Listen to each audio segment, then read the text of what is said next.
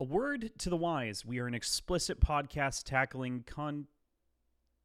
Wait, this isn't my script. This week on Fade to Obsidian, they are discussing chapters 46 through 50 of Lightbringer. They recommend that you have read up until this point in the book. Please note that there will be discussions of violence, torture, death, and use of strong language. Viewer discretion is advised.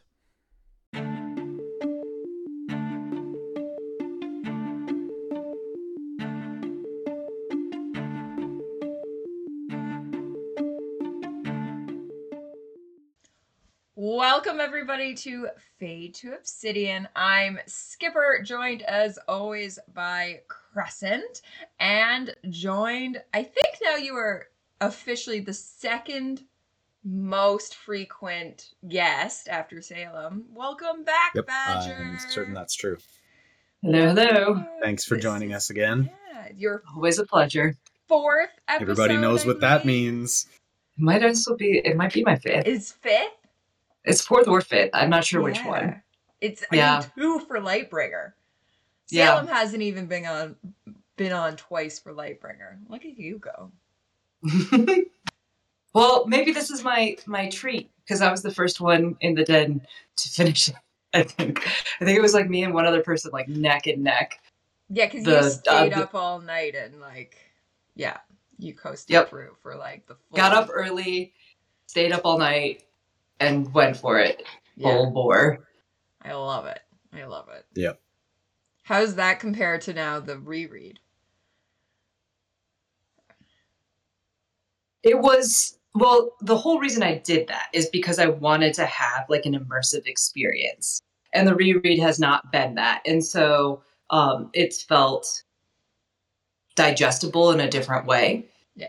Um would probably be the biggest difference between the two. But the parts that hit still really hit. So it holds up, of course. Nice. Yeah. Nice. Well, welcome back. Yep, means trauma or at least some Ish. psychological issues. I feel like this time we're upping the ante from the last one a little bit. I've got, I've definitely, yeah, there's a lot in these chapters. So, Yeah. Yeah, there is.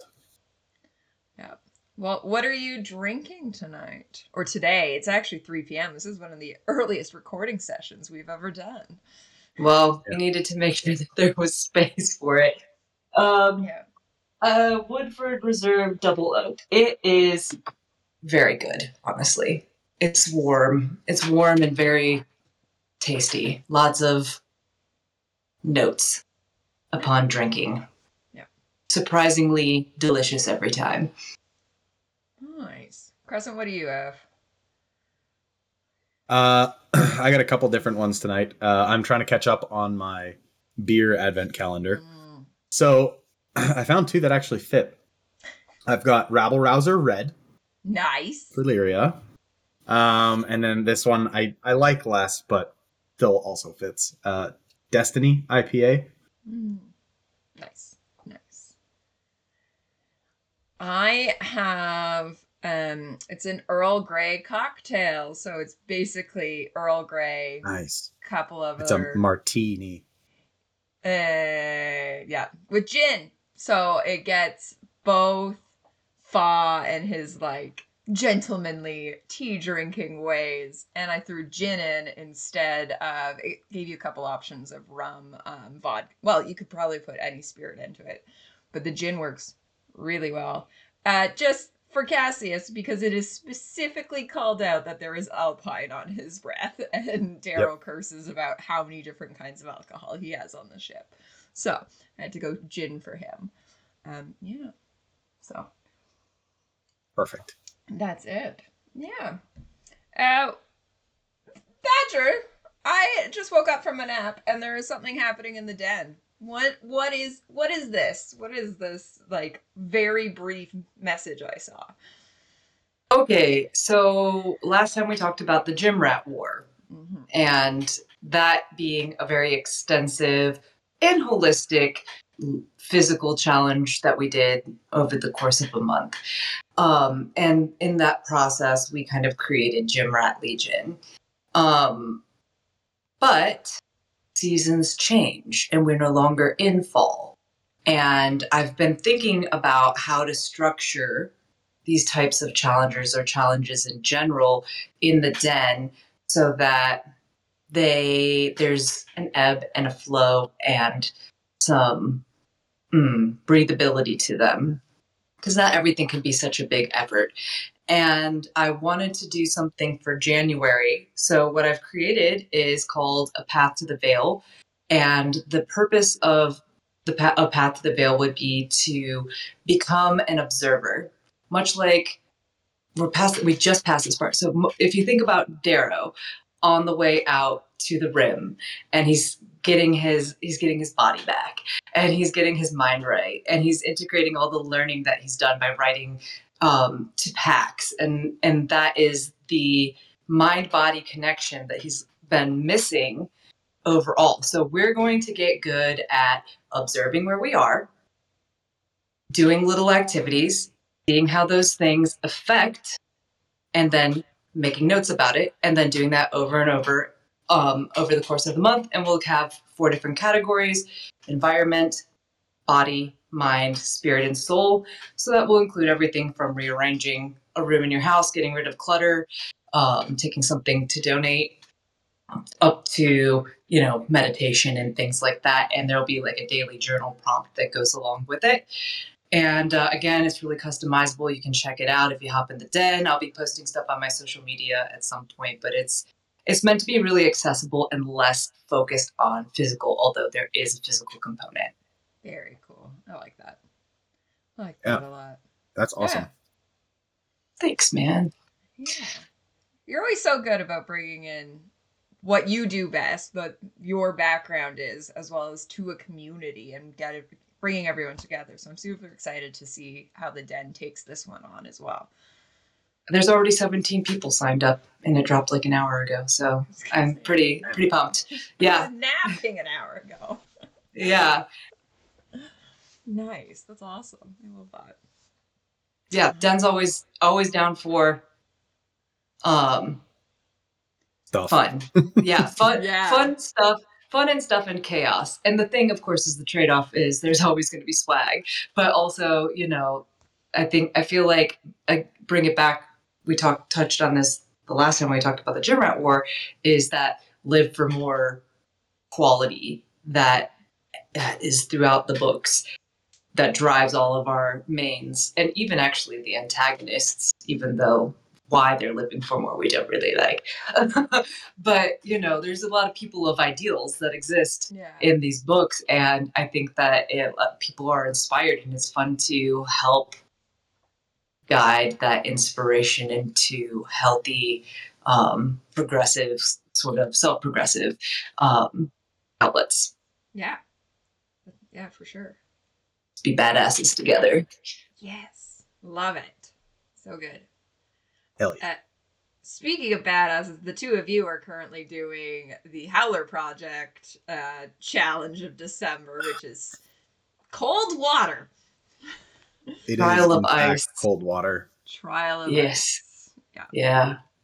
Shout out Jinx. Thank you, Jinx. Yeah. Yeah. I, Mad I needed on the Instagram. Yeah. yeah. I needed the push. I keep trying to do it on my own. Just being like, I'm going to incorporate cold water. And then every time I'm like, mm, that is really spicy. That's severely uncomfortable. I'm not gonna do that. Uh, yeah.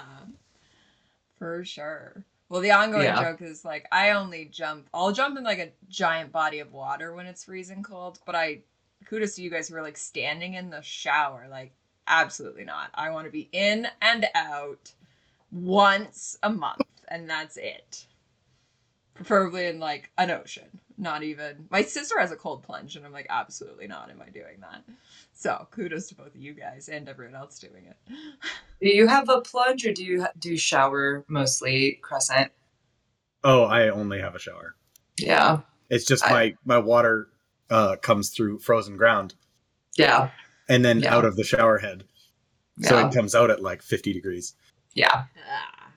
I use the um, industrial piping from the YMCA, and by the time it gets to me, it's very, very, very cold. Uh, and uh, I don't know what your method is, but I just stand there and I go like that, and I try to breathe out a whole lot slowly. Yeah. But of I course, I basically stand like uh like you're in prison getting hosed down with a fire hose. I stand with my hands against the wall and just let the let the water come down over my head and shoulders and and chest and basically do the same thing. yeah, Just try and focus on my breathing because otherwise it gets all hitchy and yeah. A week in, I feel like I have more control of Yeah, the exhales. Nice. Yeah. Nice, nice. Yeah. No, I what last January plunged myself into Ant- uh, Antarctica. That's how that's how dramatic I'm gonna be. Uh, the Atlantic Ocean in Halifax. So it was half frozen over. Uh, and like for an ocean to freeze is something.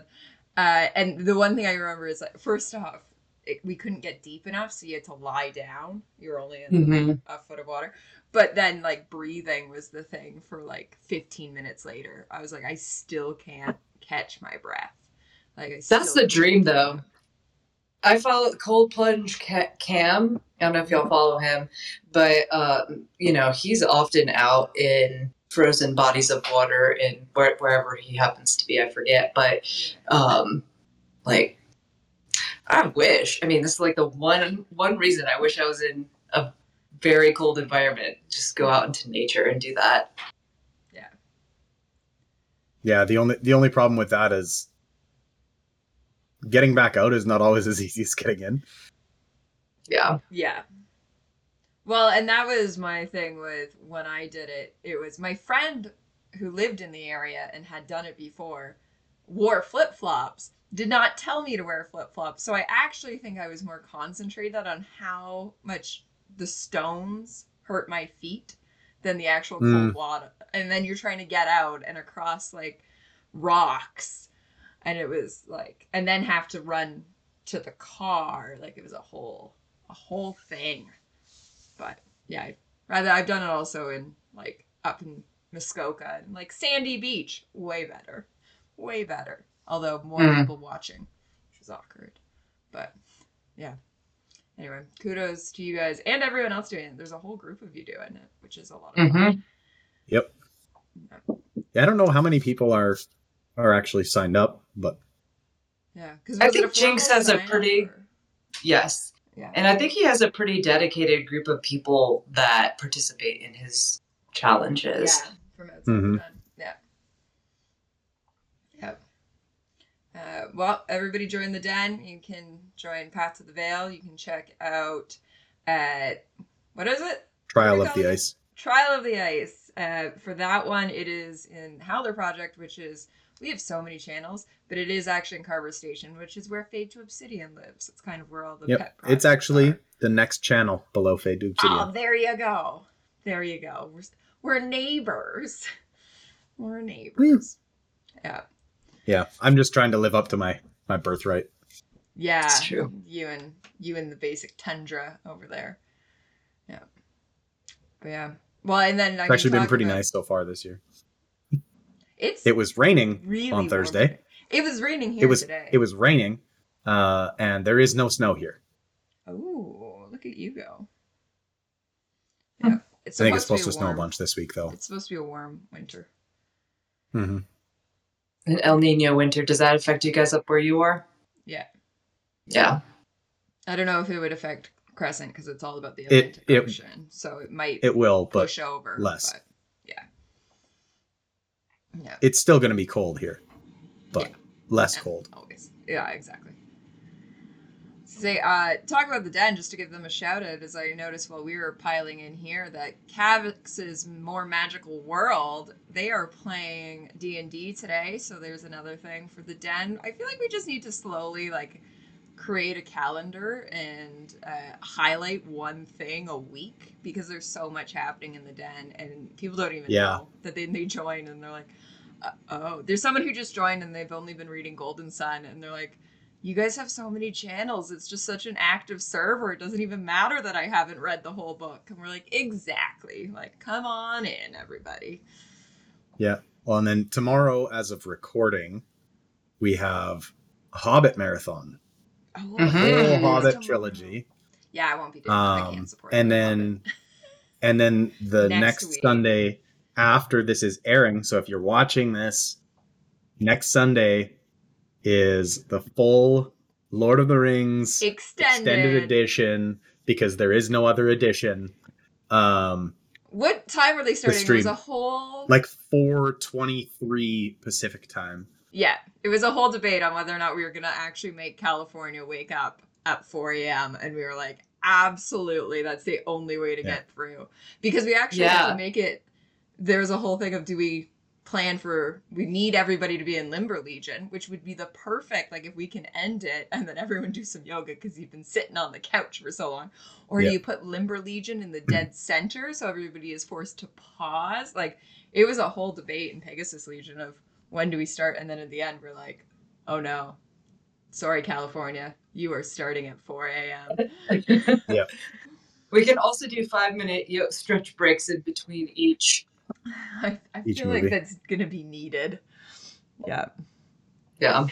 But that's Limber Legion. I do Den for those of you who are just tuning in and don't know this. And actually a lot of the people in the den are newish and always there's always a revolving um, cast of new howlers. So if you are new or if you are finding this podcast and don't know yet about the den, I um, do a I lead a Zoom yoga Sundays, 7 p.m. Eastern, very accessible. Feel free to join as a member of the den. You only get access to the link in the den. Uh, so there's that. Yeah. Yeah. So much. Something for everybody. There really is something. There truly is. Uh, kudos to those who just finished NaNoWriMo. I loved seeing all of them doing that in the den.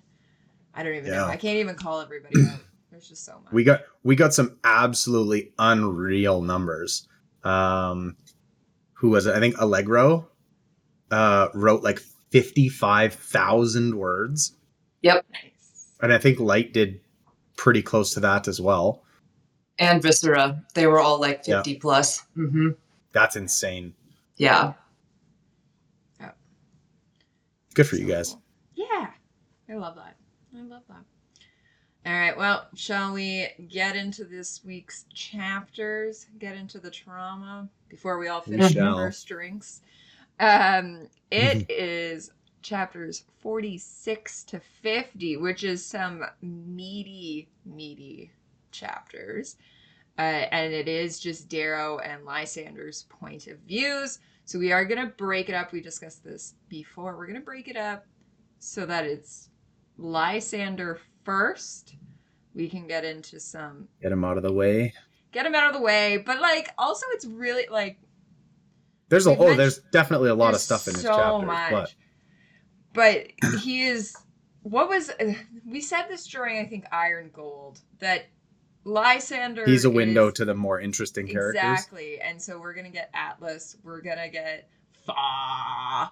Um, we're, we get Roan's point of view. Uh, yeah, Roan's point Yeah, of view. yeah, we get a little bit of background on. Roan. Uh, so there's really interesting other characters that we're getting via Lysander, and I think this is one of since Iron like in Iron Gold, it didn't feel like Lysander was in control of his life. Cassius was in control of Lysander's life. Dark Age in the beginning of Lightbringer, Lysander kind of takes that back, but we're back of like Lysander is just Not anymore. Yep. he is just a poor boy who uh, everybody is going to like work around. Um, but yeah, and then uh, we'll follow up after with our favorite crew of misfits. And and they've got a whole bunch of stuff to work through. Literally physically at one point in this, uh, but definitely Yep. mentally as well. Well, physically because of the mentally, I would say. But uh, yeah, It's so- manifesting. exactly. Uh, so let's dive in with Lysander waking up after learning that, you know, he is now You just I said he's a poor boy, and now I can't n- not track him a little bit with um, Bohemian Rhapsody. I know, even as I was saying it, I was thinking from, well, he's not from a poor family, but nobody. Spare, spare Yeah, it kind of breaks life. down in the first line. yeah. Ah, yes, and in his life from this monstrosity. In his mind, he fits exactly into that. Yes. Yeah. Yeah. But yeah, he's he's waking up and he's uh well he wakes up to Roan, right? Like that's a, the immediate what we get. Is that correct? Or is there something before that? Mm hmm Which is Yeah. coming Yeah. right. I mean, starting with him here works well because of where his POV leaves off. Kind of high stakes moment. Yeah. Very much divested of any agency at the hands of Atlas and his ilk. Yeah. Um, the Greys have until now felt amorphous in a in a um, in an interesting, like we talked about last time with Rat Legion, in a way that leaves space to be interesting and cultivate the imagination so now we get into Roan's backstory, and it is fascinating to me. I um, have a lot of respect for Roan. I have had a lot of respect for Roan as a character, a supporting character, even though he's on the wrong side of things. Um, and here we find he's on the wrong side of things a couple times over. hmm But as a foil to like Holiday, I find him very interesting. Like the gray foil to Holiday. Yeah. That's a good call out. Yeah, Yeah, I- exactly as loyal, but for worse reasons. Mm-hmm. For sure. But having at this point we found out loss on both sides, Holiday obviously with Trig. Um, and then he's got I didn't do the math, but starts with hundred, they lose I think forty six or sixty four. I forget if it's one way or the other, down to twelve, like massive loss of what they call the kennel.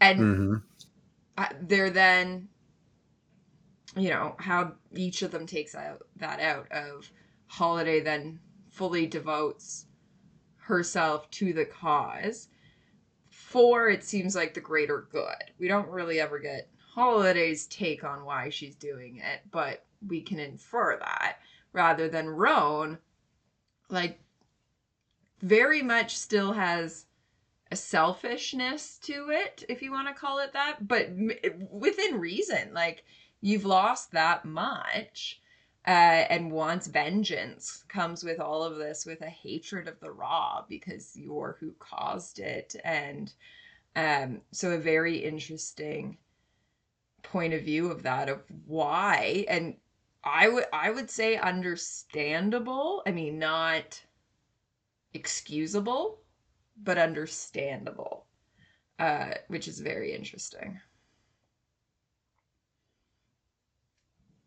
The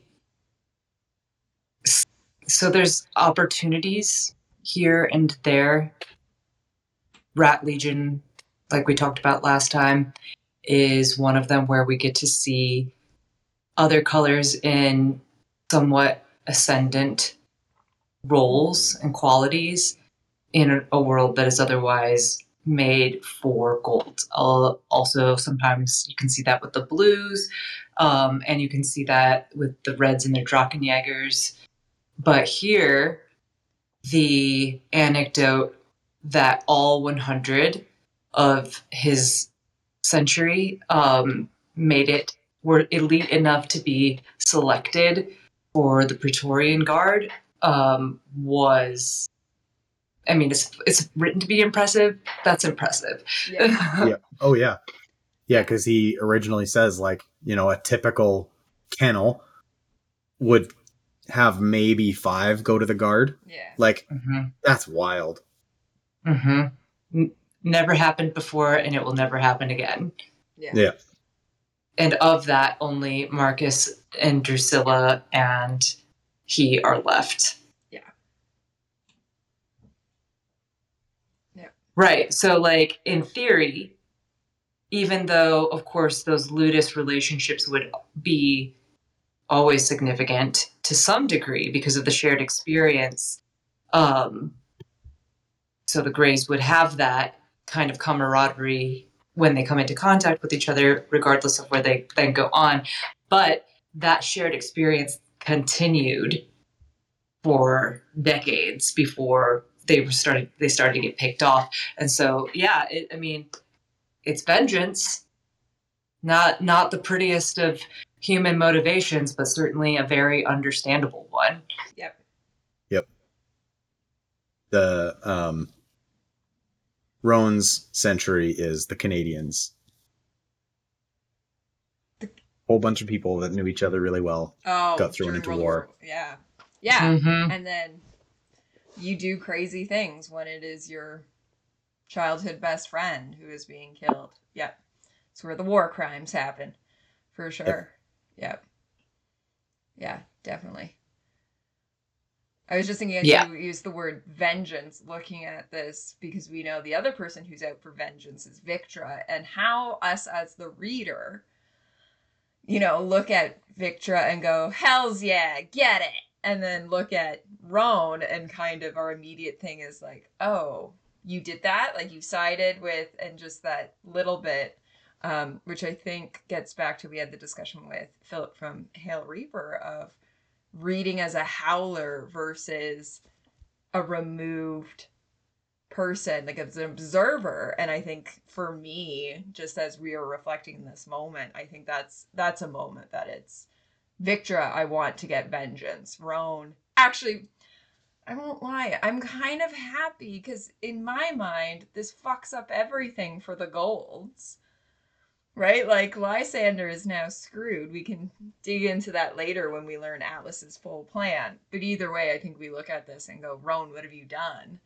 And why is that why is our reaction different? Is it because we've known victra for so long and seen her pain versus roan we're just hearing about it now I find a lot of latitude for myself in everybody but Lysander. yeah and and like the Grimmuses. The Grimmuses also can kind of fuck off, except for um OG Aja. Grimmus, Aja. She she gets a pass. But um when it comes to Roan and Thaw and Atlas, they their motivations, their viewpoints and ideals as a counterpoint or maybe balance point or to Lysander and Atalantia's. Um, I find them fascinating, and we'll get into that in a second more because I have a lot to say as Atlas reveals his plans and his motivations. But um, Roan kind of gets a pass from me here, and yeah, in I can particularly like appreciate and have what Schaden. I don't know. Let's say it properly. Schadenfreude? Schadenfreude. Schadenfreude, or is it Schadenfreude? Duh. Is there a, uh, at the we'll end? have, we'll have to ask one of our German howlers. Draken, help! Carbon, get out. yeah Yep.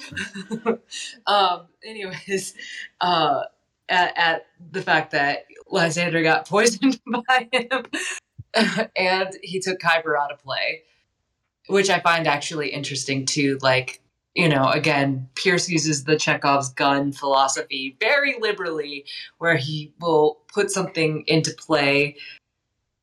It might not be significant in the moment, but normally it will come back around and be. It was very intentional. So Kyber being noted as like Kyber is not one of them.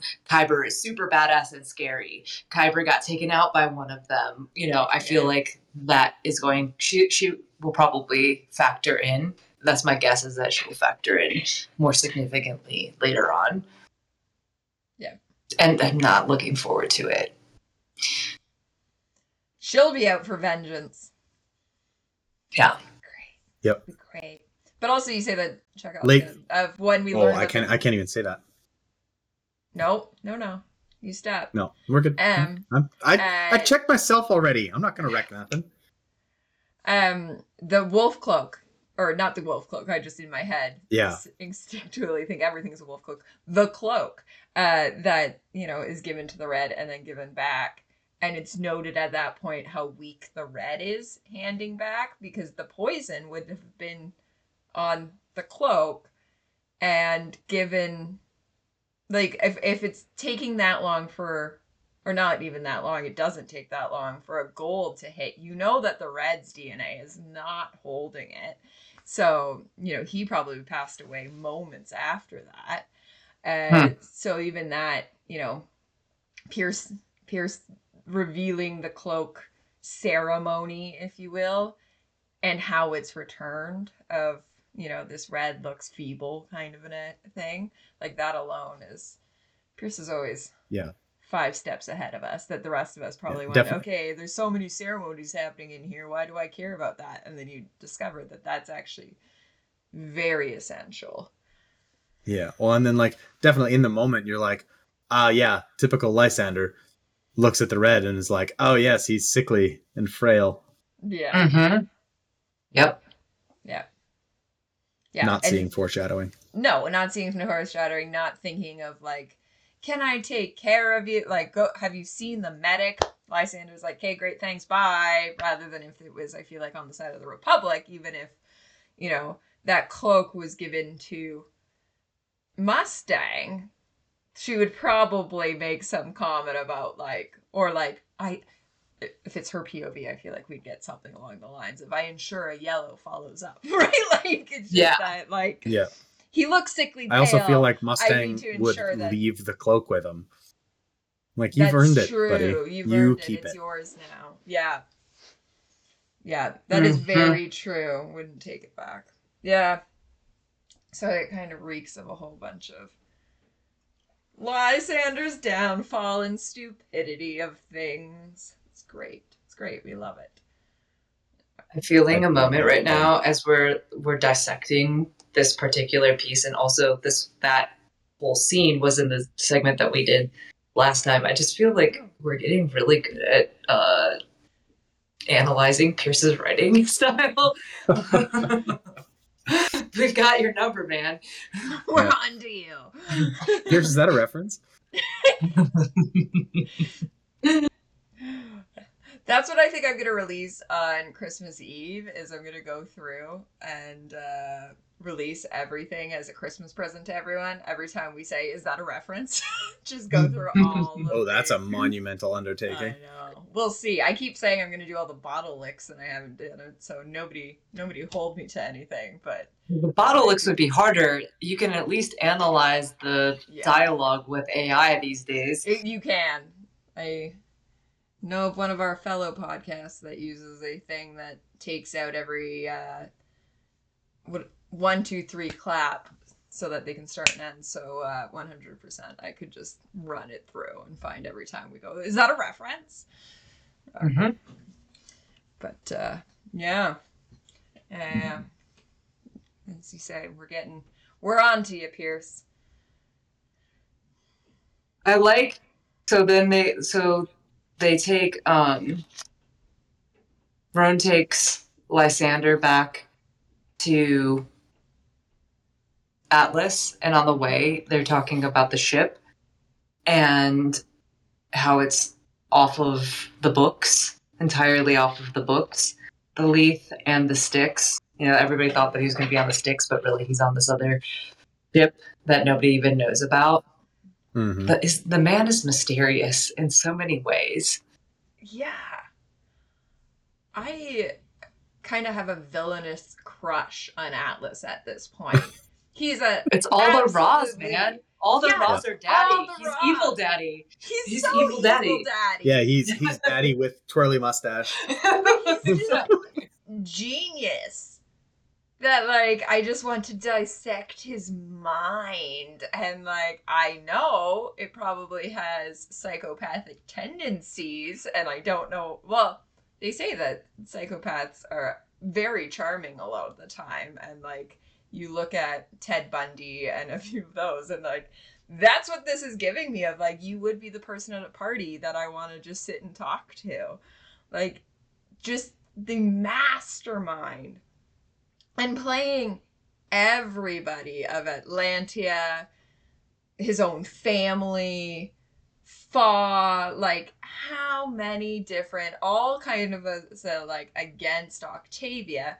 And I like that Lysander notes at one point of he wouldn't be I forget if it's he either wouldn't be telling me or he wouldn't like have me roaming around if I could do anything about it. Because Atlas is Mhm. Like, nah, bud, like you're fucked. You're here. You're Yeah, stuck with. You're gonna do whatever I want. You're done. Like, There, there isn't. There's no monologue where you can somehow manage to wiggle out of it. yeah. Like Lysander talks about, you know, he's been he basically he's been playing 4D chess for 12 years. yeah. Why did it just pop up a, th- a bubble thumb?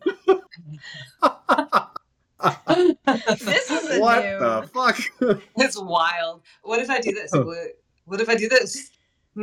Anybody? Is this No? is this the new Discord app? I don't know. Oh my god, this is so funny. No, I don't think it works for me. I wonder if that's just on, the the, mobile. on mobile. It's my. I think it's my. I've enabled it on my iPhone, and Oh, it okay. transcends every single video.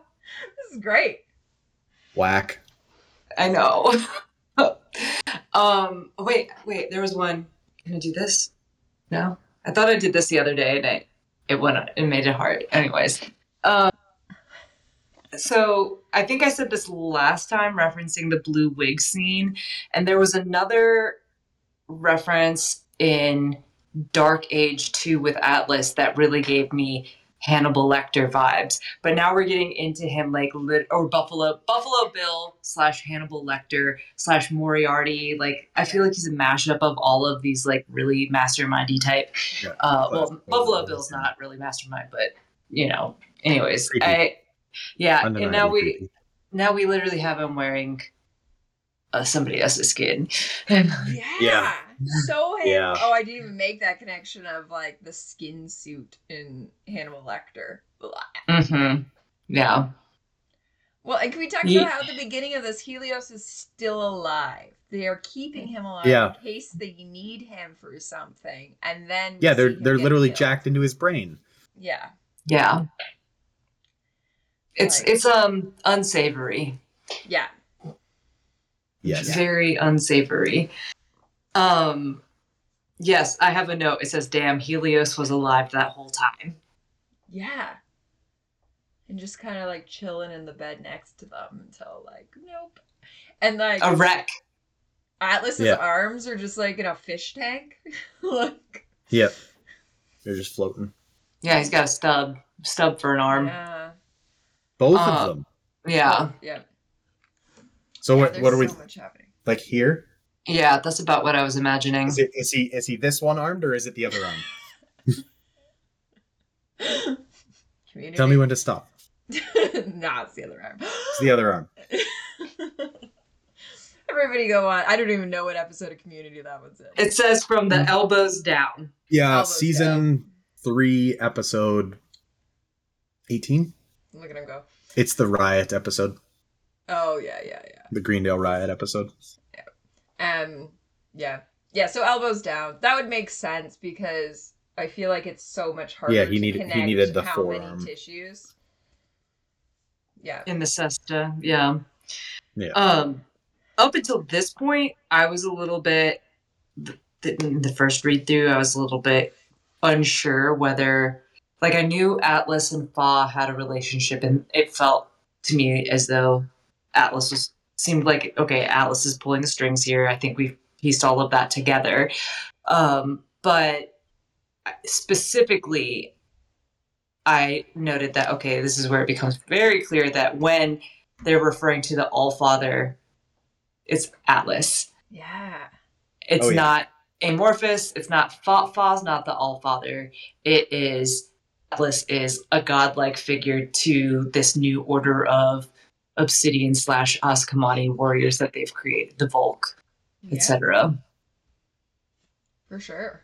Yeah, very interesting. Of, how, I I mean, and to say even that, like, yeah, so he's playing the job of a god, but he's doing it so well and creating a world and a society amongst them that he basically is a god. Like, if you think of, you know, quintessential, let's Zeus or, you know, even Christian uh, Judaism God of like that creationist kind of that mentality. He has created for them these lives. He has created for them everything that they can go forth and do. He's pulling the strings in these behavioralist things that you look at mythology and what he is able to accomplish is on the level of different myths and legends. Like he is be- basically being their god. He just happens to be a mortal one. He, as an as a single person, has more effectively pulled that off, pulled that wool over the Obsidian's head than the entire Gold Society did, as we saw in uh, the original, uh, yeah, Gold, Yeah. no, uh, Morning Morningstar. Star when they go when they go to visit Yeah. uh, the Obsidians. Third. Mm-hmm. Yeah, very fascinating. Uh, and how thought through his plan is, but I really like where it came from. And especially Lysander calls out of like, you hate your family this much. And he's like, this is not personal. Like, this is so above all that. And where the plan came from and why it needs to be executed in the way that it does is very interesting to me. Um, there is, I would say, a little bit use the word vengeance uh, against Octavia. Of you sent me away, you sent where we can't. I would love to know the amount of times they say that you can't see the sun, because that seems to be a Oh, yeah. reoccurring theme in all of this. of in the rim, you can't. Well, it's not even like he's past that, but you can't see the sun uh, and so that little bit I, that's got to get to you you're lacking that vitamin d so badly um, we know that's where you People know, make bad choices when they're that deficient in vitamin D. listen we Mhm. live in canada and you're supposed to have special vitamin d lamps never mind if you're out like past the rim like yeah you gotta get that vitamin d but it's very thought thought through every link and you know to the point of there is a Lysander doppelganger because there you know Atalantia sees it as needing her paramour as you will uh needs Lysander in that capacity. But Atlas knows that it should not be Atlantia on the uh morning chair. It should be Lysander but he needs a Lysander he can control. Uh, and it just, I don't know, the whole thing is just fascinating. This whole chapter is actually just okay. So from that point that you start at, where he's asked, "Hey, you think this is personal? You think this some petty vengeance repayment for you know?" And then he goes on and he whacks really poetic about his family right there in a very poignant way and then go so you see all of a sudden he's you know a sociopath doesn't have that kind of connection with people. So then the that for me kind of dispels that because up until now i'm tracking with you i'm thinking okay this man is like a kingmaker from the vantage point of wanting to manipulate for the sake of manipulating. But here we see the beginnings like okay that this flies in the face of that train of thought um and then he goes on to talk about how much he believes in the society and um, that it is really stands the best chance for the bet- betterment of hu- humankind. He talks about that term where is it autophagy, right?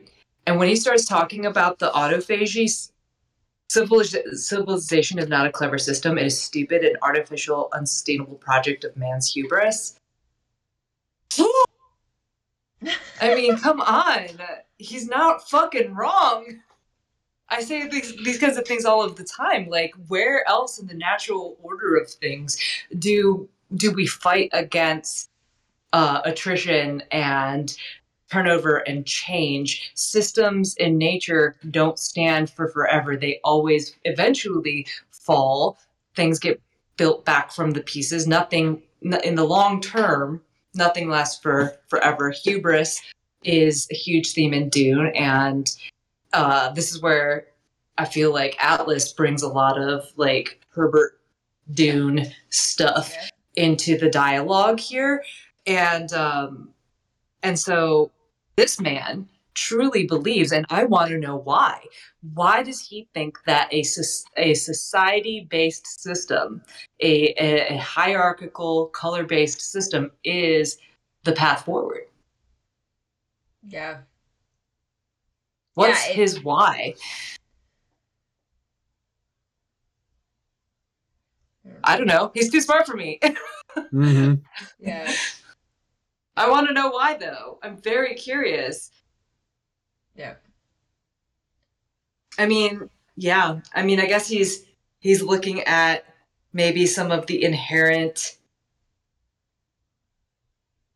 predispositions of humanity and and thinking, okay, well, gold has been created to um, mitigate those tendencies at a dispassionate remove, and that is the only way forward. But it's like, if that's the case, why isn't everybody gold? Yeah. Yeah, I don't know.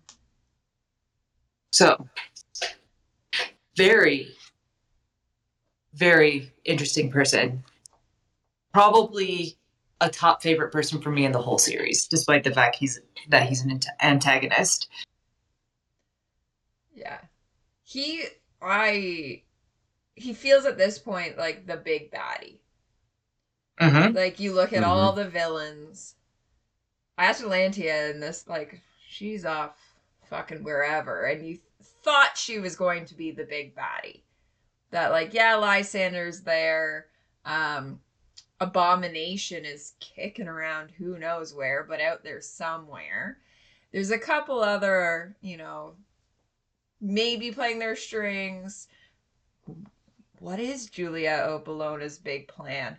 who knows?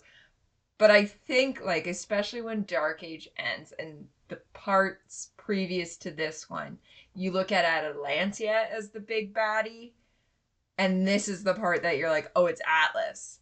Atlas is the big baddie of this book.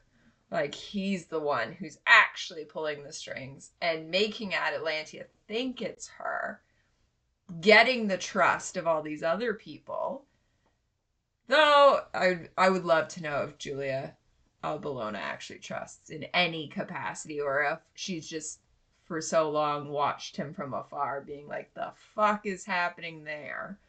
Or if he just flies I... under everybody's radar of like, "Oh, it's just Atlantia's little, you know, what's the word, minion." Yeah, I would venture to guess that very few people like actually trust Atlas. Yeah. Like that seems like a, a very dangerous thing. Yeah. If if he shared I wonder how many people he's actually shared like his bigger picture with. Because again, you know, he goes on about the autophagy, but then and then there's like a interlude before he gets to the point of it all. And the point of it all is we can't be divided which is I guess um, that kind of goes into like dark forest theory. If you're not one of us, you're a threat, kind of a yeah. thing. Too much, um, too many differences in culture and Yeah. hmm, identity will lead to a- ultimately um, war and uh, and or weakness. And for humanity's sake there has to be a united front. Yeah. but i, I question that.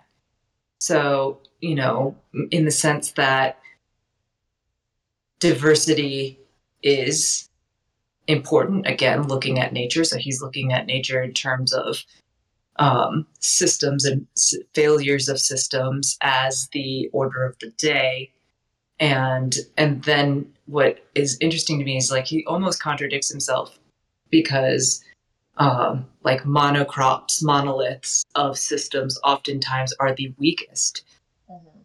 and most subject to catastrophic, unpredictable failure, black swan events. Um, people want to read about that. Um, it's Nassim, uh, Nicholas Nassim Taleb, really get great um, kind of theory of the um, of the tails on the bell curve, the distribution normal distribution system, like those not predictable events because they're so far outside of the norm, right? Like, so a united humanity where it's completely uh, homogenous between the inner planets and the rim would, in theory, be more susceptible to those black swan events, which are the ones you can't plan for. You can plan all around the center of the normal distribution, but you can't plan for the shit on the sides. Yeah. And the only way to plan for the shit on the sides of the bell curve is to be diverse. Interesting. Yeah. Interesting. Who has degrees in this shit? Somebody come and make yourself known and let's talk about it. Yeah. There are people who have degrees in these things. Come read this book and let us know what you think. No kidding. yeah. Yeah, we need some. We should do a whole like series after between Lightbringer and Red God of like, or even after Red God, depending on where we sit on all of this. Of like, bring the expert on, explain to us some of these. So if you have a PhD in anything, or even masters, or just bachelor, or you just you know know a lot of sources, hit us up and we will. uh send that out. This is a good moment to uh, note that last week I started a Google Doc for anyone who wants to come on the show between Lightbringer and Red God and discuss any relationship or Hmm. spaceship. Um, so you can fill Yep. in. There's already one that I won't say who or what it is, but I read it at 3 a.m. because that's when I wake up for work. And it was so fascinating to me because it is a relationship between Darrow and basically a mentality that he has. I don't know, maybe Yep. Philosophy is the better I- word. it's it's a good one. I have I have heard what it is, and uh, it is it is a very good one. Yeah. Ooh. so Um, if you Red want Wing. to oh Red Wing. reach out to Red Wing if you want to like dive into how the uh, Red Rising universe and the culture within the Red Rising universe, either Republic or Society, could future proof itself against uh, like black swan events and, and major c- catastrophes. Um, I know he has like ex- he has extensive disaster training, so um, he would be a really good really good person. I know he actually has read um, and uses that book that I was mentioning um, yeah. extensively in in his course work when he's studying stuff. So Yeah. Shout and out he's mentioned Wing. coming wanting to come on. He's one of our Patreons, so for sure. Um Mhm. but yeah, anyone who if you're seeing this right now, uh you have to join the den because I don't want the Google Doc going out into the too far into Wider the world or else. I feel like we're gonna end up with some interesting things. Uh but if you're in the den, you can find the Google Doc and let us know what topic you want to talk about between Lightbringer and Red God. Because yeah, there's some interesting things out there, and this is this is the time to do it. Um, overanalyze, and then you know when Red God comes back, maybe we bring you back and we talk about how that all played out, or you know if anything changes. So, um, yeah, join the den, uh, and uh, if you join our Patreon, you do get priority. Uh, we will pick you over other people if because I feel like everyone's gonna be like, I want to talk Darrow and Mustang. First off, that one is given to Salem. Don't go with that one. But if you want to talk Sevro in Victra, your best bet is to join the Patreon, and you will be pushed up the line for that. Um, but yeah, totally back on track here. Uh, what you're saying, like the whole idea, the mentality of getting rid of the rim in order to control. And also, like you look at what they've the rim has done in the last twelve years. Of Technically, how many times have they flipped sides? Like they claim to be the definition of honor, and they do like they have to do what is right for themselves, but they're such a liability that the core should not trust them 100% if it takes all it takes is like Darrow being like, hey, look, I am in fact a red, but I can offer you this, and they flip, and then like I get it why you would want the whole Raa family eradicated, even though he is Raa. Yeah. Do um I find myself feeling this is the beginning of where I feel start to feel bad for Lysander. I won't Okay. say how that progresses or doesn't progress over time, but I will say in this segment, I have a sense for Lysander because we talked about, oh, you know, Diomedes is his buddy, like is one of he's one of the few people that Lysander actually respects and wants approval from, and um, and so you know, I'm at this point in my reading, I'm still thinking to myself, I hate the idea of a Lysander redemption arc very, very much. But wow, the lack of agency that he has had in his entire life feels really tragic. Yep. Maybe the one and only time that I feel like this is the beginning the, of me saying, okay, this I can see the tragedy of this person's life that he thinks he's going to pick up a scalpel against Mhm. Atlas. That's one of my You poor fool. Like You think- child like with the butter I'm- knife and then I'm like- honestly wondering if he could have done it. Atlas doesn't have hands. He's Nope. barely got Yeah, but eyes. then what are you gonna do after that? You were on like I don't think Atlas is gonna be the one who takes you down, but where do you go, bud? But what movie is that where the person steals the butter knife and then it Pirates of the Caribbean, Elizabeth Swann takes the butter knife, Oh. and this is what I'm picturing. Is this a reference, Pierce? But she gets away with right. She's got that. She's chasing Barbossa around the table, and then stabs him, and that's when she discovers he's a skeleton and immortal. And like his co- comment to her was like, "What's your next move?" Like, okay, so you killed the captain with a butter knife. Like, what is the next move? So you take down Atlas with a scalpel. You already know that Roan's not on your side. So what the fuck's your next move, bud? Which we do learn that he does not put the scalpel back down. Lysander's Yeah. like, no, I will be keeping the scalpel. Thank you very much. It's like his safety blanket. Yeah. Yeah. He also, for the second time, I think there's a um I think it's in Dark Age. It could be earlier in this book, but I think at one another point in time. No, I think it is in Dark Age when he gets brought into Atlas and he Yeah, talks about he's- Gaia. Right? He, he talks about Gaia there and he tries to like because I have a theory that he's got like major mom, mommy issues and there's a couple like there's several points where he either acts like somebody his is his mother like mustang or um latches onto a mother bond with somebody else.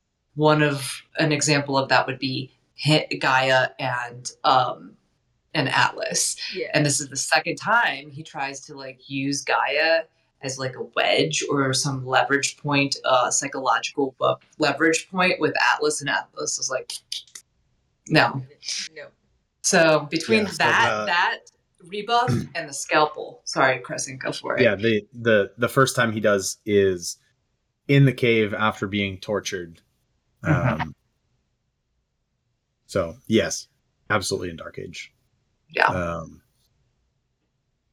and base both times basically, uh, Atlas is like, you know, the first time he's like, stop, stop using the mind's eye on me unless you want me Yeah. to use it right back. And then this Yeah. time it's like he's already using the mind's eye. He's like, I know about the scalpel. Like, stop, Yeah. stop it. Yeah. Which is interesting. We did have the discussion during Dark Age of the Mind's Eye and how many people have it. We know Apollonius wants it during Dark Age, but we learn Mhm. in this part of how much time Atlas has spent in the vaults. Um, I think this comes Yep. later in this chapter piece, but he knows he's read through all of Octavia, so it now pieces together why he's been training himself for years in the Mind's Eye, probably because of being in Octavia's vaults. Uh, but yeah, that's a good good call out of the two correlation of Atlas being three steps ahead of him of like, Bud, what are you doing? Like, you, you think that's going to work? Yeah. I think that was my section in Dark Age too. God. Look at all of the like mirrored, yeah, You're our Atlas expert, is what I'm saying. yeah. Yes. I'm here for it. That man um, has my utmost respect, even though I don't think I actually agree with him. I you know, understand the logic system that he's built very, very well. Yeah. What else do I have? The idea of Lysander as the savior of the rim Mhm. Oh, and the fact that he that Lysander ex- suspects him of of being so powerful. Again, like he's in Lysander's head so much that Lysander's like, "Oh my god, did you make it so that we found that?" Yes, yes. Yeah. Did like- you did you make make it so we stumbled upon the Vindabona? yeah. Like, did you mean for me to find Seraphina? Like, bruh, But that's what Atlas's it's kind of wild. Whole thing of like and it calls out at some point of the man that everyone fears and therefore thinks is on every planet. Right? Mm-hmm. Because everyone for years has been like what the fuck is atlas doing? So is he on mercury? Is he on mars? Is he in the rim? Is he on venus? Jupiter? Can you you can't actually be on jupiter. Fine. A moon of jupiter? Like hmm. Well, you the you could you could be on Jupiter, but like, you're mostly just inside Jupiter. magic he's just the bus storm me on on Jupiter. He's the yeah. He's um he's everybody's boogeyman. He's the kind of guy that barks and everybody goes oh. Yeah. no, he's cool. Good job, Pierce. Great bad guy. Great Yeah, for bad real. guy. yeah yeah I think that Atlas has the clearest read on Lysander and Lysander's motivations of any other character, of maybe even Lysander himself. What do you guys think about Oh, that? 100% agree.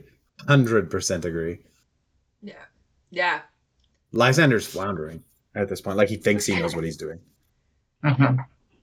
But I mean, as we say, like Atlas wouldn't let Lysander just be wandering around, knowing the plan, do it like carrying a scalpel, and Atlas was like 100% like, you're not doing shit all. And therefore, that means that he can read Lysander in the next 10 steps. Like, there's no way you can think your way out of this. Yeah, Uh, and it's he like Yeah. he talks about Lysander has his morals. And so that Mhm. probably is what holds him back. There's somebody else out there.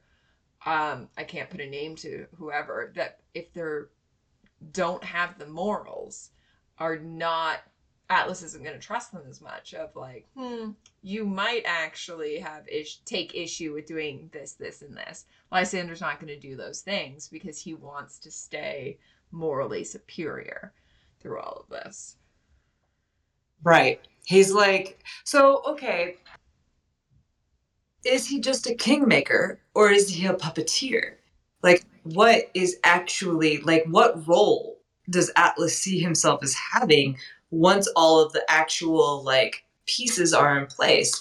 You know, he wants he sees a more viable society at this stage because he sees Lysander's uh, morality placing inhibitions on him that for At- Atalantia would not exist, and therefore more chaos, more disorder, mm, greater cost, like economically in the long term, would play out if Atalantia were to be the, the more ascendant uh, ruler of the society. And so he sees pragmatically that Lysander and his particular bouquet of characters are the, the, the better fit for Atlas's longer.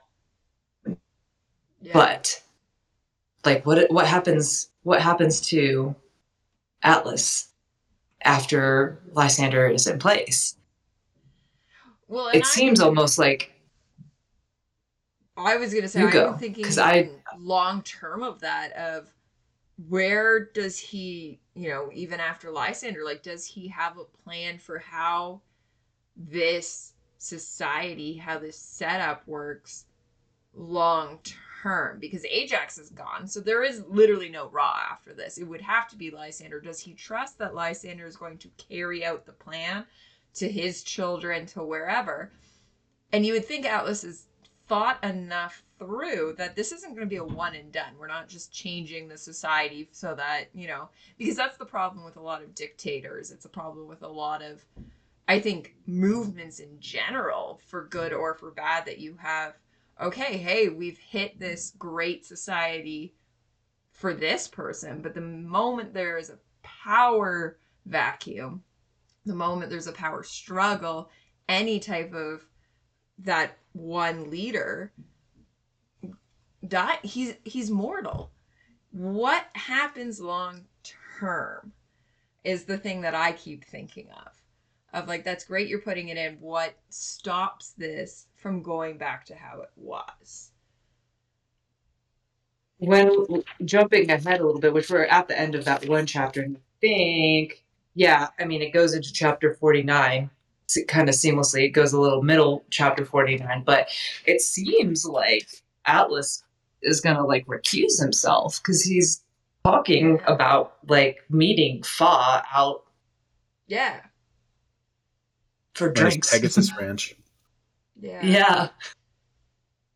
yeah. Oh my gosh, they, they're basically going to go to Wyoming or Saskatchewan. and uh, Montana. Yeah, Montana, basically. That's hilarious. yeah Hmm. yeah that's my thing of like what happens i mean and that's the whole thing i think why we get morningstar and then to iron gold. Okay so you've broken the society. We've made it better in this moment is the end of morningstar. And the idea of hmm. iron gold is that can't What last. now? exactly. So we've plunged ourselves into war. Okay so let's say Yeah. that the rim is gone the republic is gone the core what what is keeping them? We know that they are not aligned in the capacity let's say that they all do in the same way under octavia they somewhat got together but when is the next augustus versus Bellona battle break out right like that was what darrow was Mm, able to mm.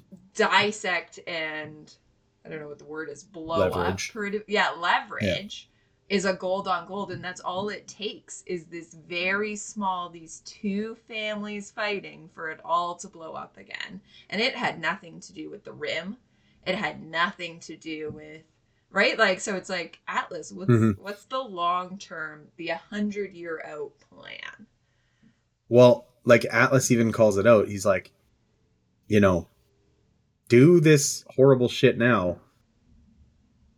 And there will be peace until the end of your life basically like you will not not see conflict again until the end of your life and i that's basically the same question is like then what Yeah.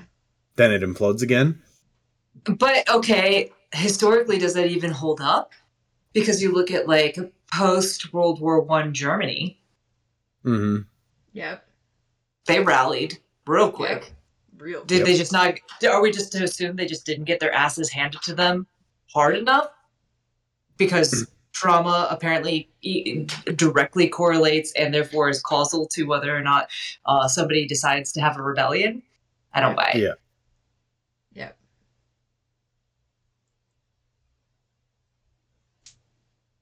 Yep. maybe Oh. atlas doesn't understand the world as well as he thinks he does It's interesting because again, yeah, like his framework is great. His um how he gets the conclusions that he gets to, the things that he looks to as inspiration make a ton of sense. But and it's the same thing with Lysander that and it's dangerous and it has always been dangerous part of humanity. If you start from a bad premise, it can follow a beautiful progression of logic and still end up being not correct not not true and bad ultimately mm-hmm Yeah. Yeah interesting. I mean, we can theorize all day, but we'll never, we'll never know. Or we might in Red God, but we'll never know. mm-hmm Um, these are, these are the conversations that i one day when we're all old and gray and Pierce's solved part of the howler's den and we're all just hanging out around our scotches and bourbons and yeah. discussing the things that i want to know so what was atlas actually thinking Yeah. I love it. Well, should we move on to the next piece of Atlas? Is we get to we get first, which is really cool because I think up to this point, the Obsidian has been this race of people that like barely speak common. It's always in these like blunt statements, like as if it's their second language. They're fresh off the ice or you get the Ascomanni that we know are like reptilian. Like you, they always Mhm. seem to be the ones that are portrayed as lesser, even than the Reds. The Reds at least can be eloquently spoken. We know that the Helldivers can do math like nobody's business. Like, but the Ascomanni is just a force, like brute strength, and we suddenly get these characters that have like sitting around thinking worldly thoughts and like down with their feelings and oh yes i was there and like feels like sitting around with your grandparents friends is the vibe i was getting off of them. Like let's just oh yes him right? Like it's a little bit of like judgment of people a little bit of gossip circle of like ooh where's this? And like you know but at the same time has that like worldly statement i've seen things. Like it feels to me like your grandparents friends is who now are our obsidian like leaders. Like very interesting to me. That to me was absolutely mind-blowing the first time i read it of like th- these these are what Obsidian could be because it's not the Ragnar. Even Ragnar, our favorite character, was blunt, chocolate, right? Like I'm thinking the chocolate bar like fight, right? Like it's just these mm-hmm statements that you knew there was a brain behind it, but it didn't come out. And now we have these like scholarly, like as if they went to Oxford, learned socialites almost Yeah. yeah Yeah. Like super interesting. Um. Yeah. So this chapter on the whole, what do you? Where would you guys place it as? Like a top? Uh, for me, you know, it's probably top three surprise of the whole series. Top three unveil, like what the fuck moment. Uh, thoughts. What Where does it fit? For moment? you? What the fuck moment? Oh, Crescent, so good. Nice. Where where's it up there? Is it up there for you guys? Like, Oh, for what sure. would you For rate? what- reveals, what- yeah, Yeah. like, ooh, there's a lot of reveals. in a short amount of time in this. Like we're not even this isn't even Fa has shown up. All we're getting right now is his like underlings. Never Mhm. mind when he shows up and you get that he's been using the like taser Yeah, the voice thing, modulator. and then he like is a well spoken like Englishman. Like it sounds like he's like in the upper courts and like could be talking to kings and like fucking hilarious. Yeah, I love know, that go for it. that whole that whole uh for everybody listening on audio uh badger's got like a thought bubble that's uh thumbs up occasionally just seems like at random Anytime it sees yeah my you can't thumb, use your so thumb anymore Just keep Sorry. it tucked. yeah um the thumbs of great power. yeah yeah no that's a like that whole like the whole kin shield thing Yeah. is like for sure top five reveal for me Yeah. Yeah. Like it's just so so not what's expected. I was Right, right. delighted. Like the only word I can think of is like, oh, I was like, it's like Yeah. just so you're you're Raymond Holt eating a marshmallow. yeah. I mean, what? Oh, look at the novelty and the delight of this. How ama- like wow. Um, just because it's it was so unexpected, so thoroughly unexpected. I mean, Fa is over here uh, portrayed as the Shrike from Hyperion Cantos with his giant uh, thorn suit that he wears, impaling people on it as he moves throughout his conquests. Just a beast of terror, blood eagling people all over the place, and like, you know, couldn't be more dapper of a gentleman Right? Mm-hmm. he, he's he's wearing seersucker. He's give he's giving three piece suits with cravats. I mean, like, come on. Yeah. Yeah. Yeah. I also like that uh he comes in and, and he's still got the voice modulator on. and Atlas is like, take that shit off. You sound insane. Yeah. Hard to enunciate with this thing on. Yeah, with this baritone. Yeah. Yeah. Okay, but can we give it up for um Tim Gerard TGR? For Yeah. for yeah, his that fa voice is crazy. okay, so legit, the first time I was listening to that, I had just finished up reading a Mossflower book to my son out loud and they have a lot of different characters and i had chosen to give like the big bad character a like level of of narration and it was really hard for my throat and so i was just thinking to myself when i was hearing Fa's voice i was like oh my god that's so unsustainable how is he going to do that Yeah. so it turns out he wasn't He doesn't have to. he doesn't have to. That's so funny. Yeah. in a kimono in a kimono Yeah. Oh my God. You know Love he's the most comfortable of all time. Like Yeah. Yeah. And I yeah, I just you know, it's not who you in any capacity. So you get the reveal that Atlas is puppet master here, but then you get the reveal that he might not actually because what's his real name? It's Wagner? Va- Wagner. Wagner. Wagner. Yeah. Wagner. Wagner Hefka. Wagner is like totally in on the plan, understands what's happening. He's not really being played. Yeah, he is- just he is a true believer. Yeah. Yeah. And and then even when they're like, "Hey, we're gonna cut your range short," Lysander's gonna take over, kind of a thing. He's like over the moon, and he just wants to like retire. Yeah, yeah, Lysander's like, what?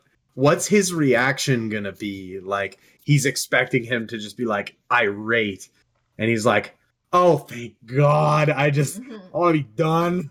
yeah yeah it's it's beautiful uh, it's um it's un it's I've had people say that it's unbelievable, and in a way, it's so fantastical that it is almost unbelievable. But also, it's just within the scope of you know this universe and and human nature.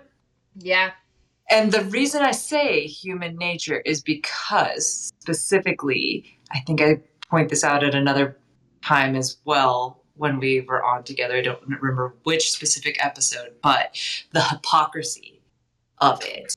Yeah. The the actual nerve of these people who say they're so idealistic about the society to have egalitarian relationships with the lowest of the low, the most utilitarian tools in the toolbox, the obsidians, and to raise them up to the level that Atlas has raised uh, the Gorgons and Fa is um, just so deeply, deeply hypocritical. Yeah, absolutely love the reveal. Love. I love Fa at this point. Like, I almost want to root for him, other than it's you're sitting there being like, Bud, like, do you not see how the golds have enslaved you? And I, I guess it's the same as Darrow of like, this gold is different. This gold has treated us with kindness and compassion. Mhm. Um, and and to that note, like Lysander specifically notes the treatment uh that Atlas gives the whole the whole kin shield compared to how he Oh. treats Atlas or uh Ajax, sorry. Yeah. Um and he he's like, you know, Ajax would have killed to get one of the smiles that Atlas lavishes on any of the kin shield. It's like man, yeah. Yeah, that is that is an excellent and very loaded note. Mhm. There's a lot about that. Yeah. Yeah, super interesting. Super. I mean, and then that alone gives a different side to Atlas. That he's not this crazy, scary guy.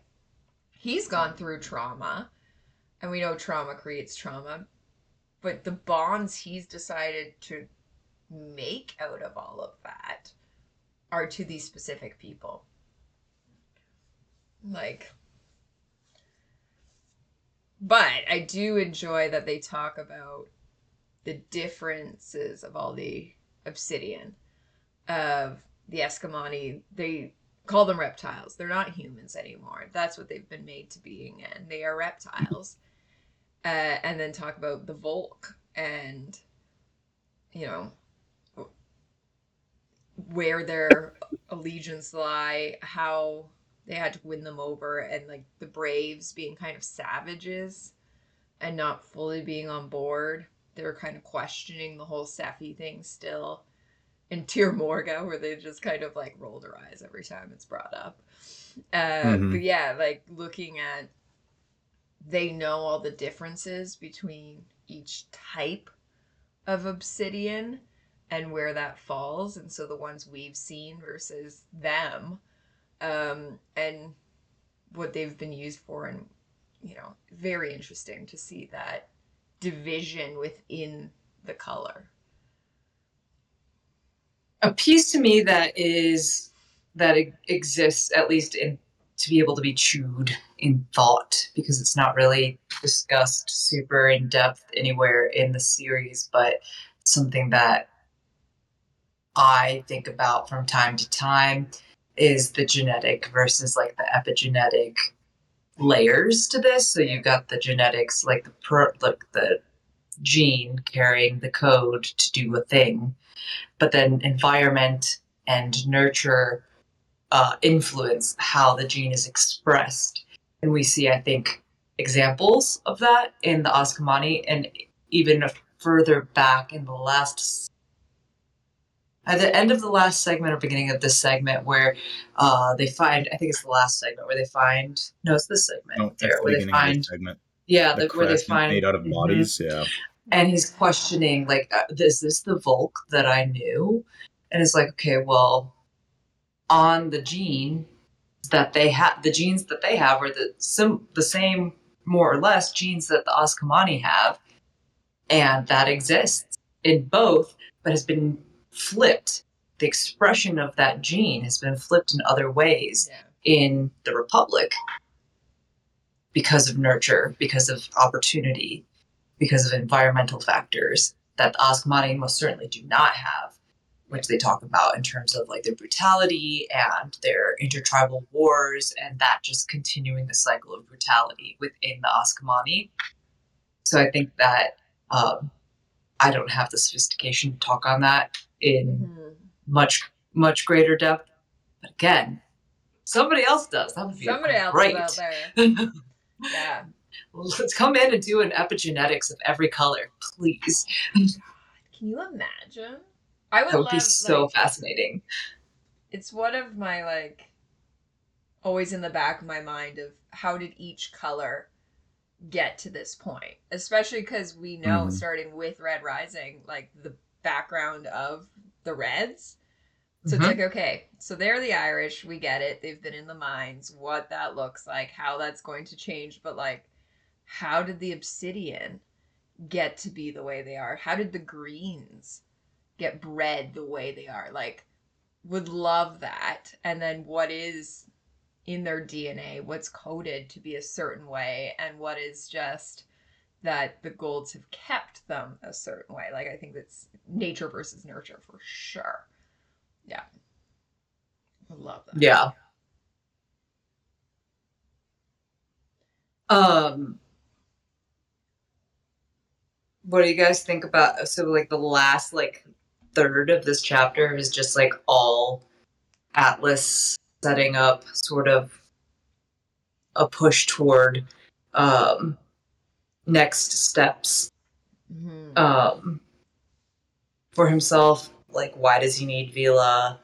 You know, why is Gaia even still alive? You know, you've got the what is the granddaughter name? It's Thal- Thalia, Thalia. Thalia? Yeah. maybe. What is her name? Thalia. Yeah. Yeah. With a Yeah. TH. Well, I love that they're like, why did you keep Gaia alive? And they're like, what kind of monster kills his mother? Like, you're like, Mm. listen, we've got boundaries here. Yeah. You can't kill the mom. Like, but, uh, and we know that Gaia had killed all of her grandchildren in order to Mm-hmm. almost pro- either protect them from either being taken hostage or because of the reveal we are about to talk about in a moment knowing that this thing exists in their blood is so important. But like but can't bring her couldn't bring herself to kill the youngest. And then we know that the other like the captors also never killed the youngest. They only needed um the one. And we get the secondary as well. That honestly just every time I you said it and I cringed. I read it like three times. This is the third time through I've read this, and every single time that just hurts. right That just really, really hurts as a person with kids in their life. Like that. Uh, hmm, like I can't imagine either of like the mo- grandmothers my, my grandmother, my son's grandmothers, like I can't imagine either any of them. None of them Yeah. would be able to they they would themselves I mean I think what you suggest Skipper where it's like it would keep them from greater harm. Yeah. Maybe the only line of reasoning, but to do it yourself just hurts to even think about. I touch it. I, I go there, I touch it, and I immediately run away from it because it hurts a whole lot. But i think well and it's interesting because you talk mother's love but if that's the case then why was the youngest one spared unless she realized of like hey they're not going to abuse a child so young but like yeah absolutely devastating that portion I think you just get to the point of over. My my read on it is that she just got to a point of complete and utter overwhelm. yeah Whereas like this is the baby of the family, of the entire family, Yeah. and I can't. This is not just my my baby's baby, but this is the baby baby of the entire family, Yeah. and I cannot. Yeah. Crazy.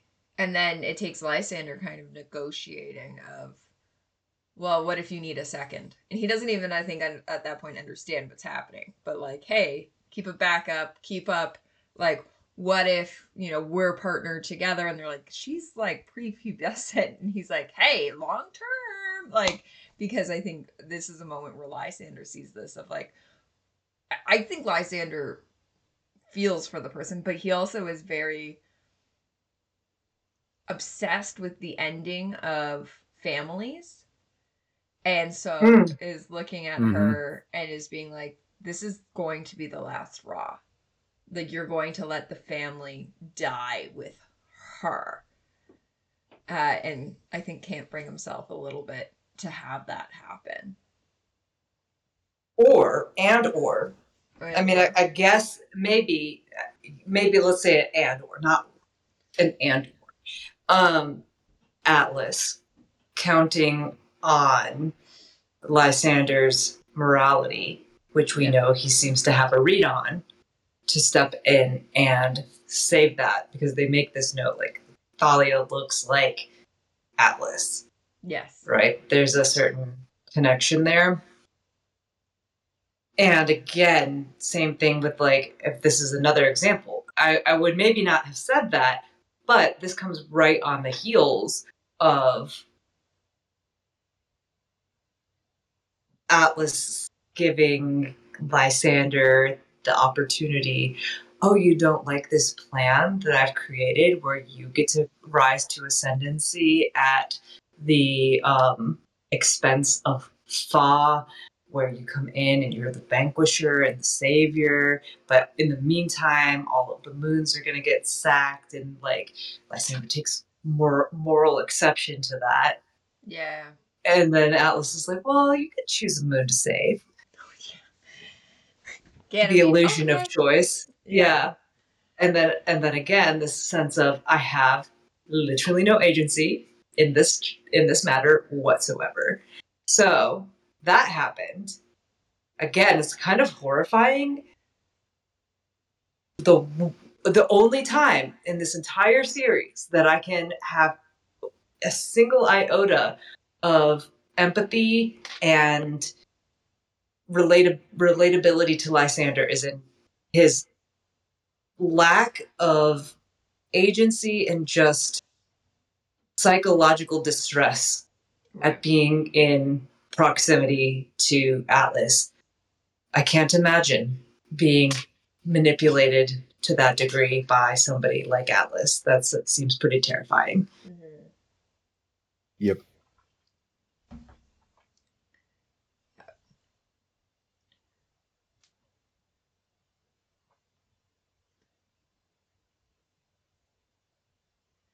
Yeah. Um, but that's when we then also learn of what is hanging out in the Raa vault. What yeah, the, the, raw re- the in- reason we've we've got a raw. Yeah. Mm-hmm. And it's So yeah. I'm curious why Atlas's blood isn't good enough. He doesn't have Or a scar. Like he's. Oh, that's right. that's right. Okay, so then what goes into the scars that they can't just give him a scar? How is the scar Yeah. made that changes? He was leveraged as a bargaining chip after the right.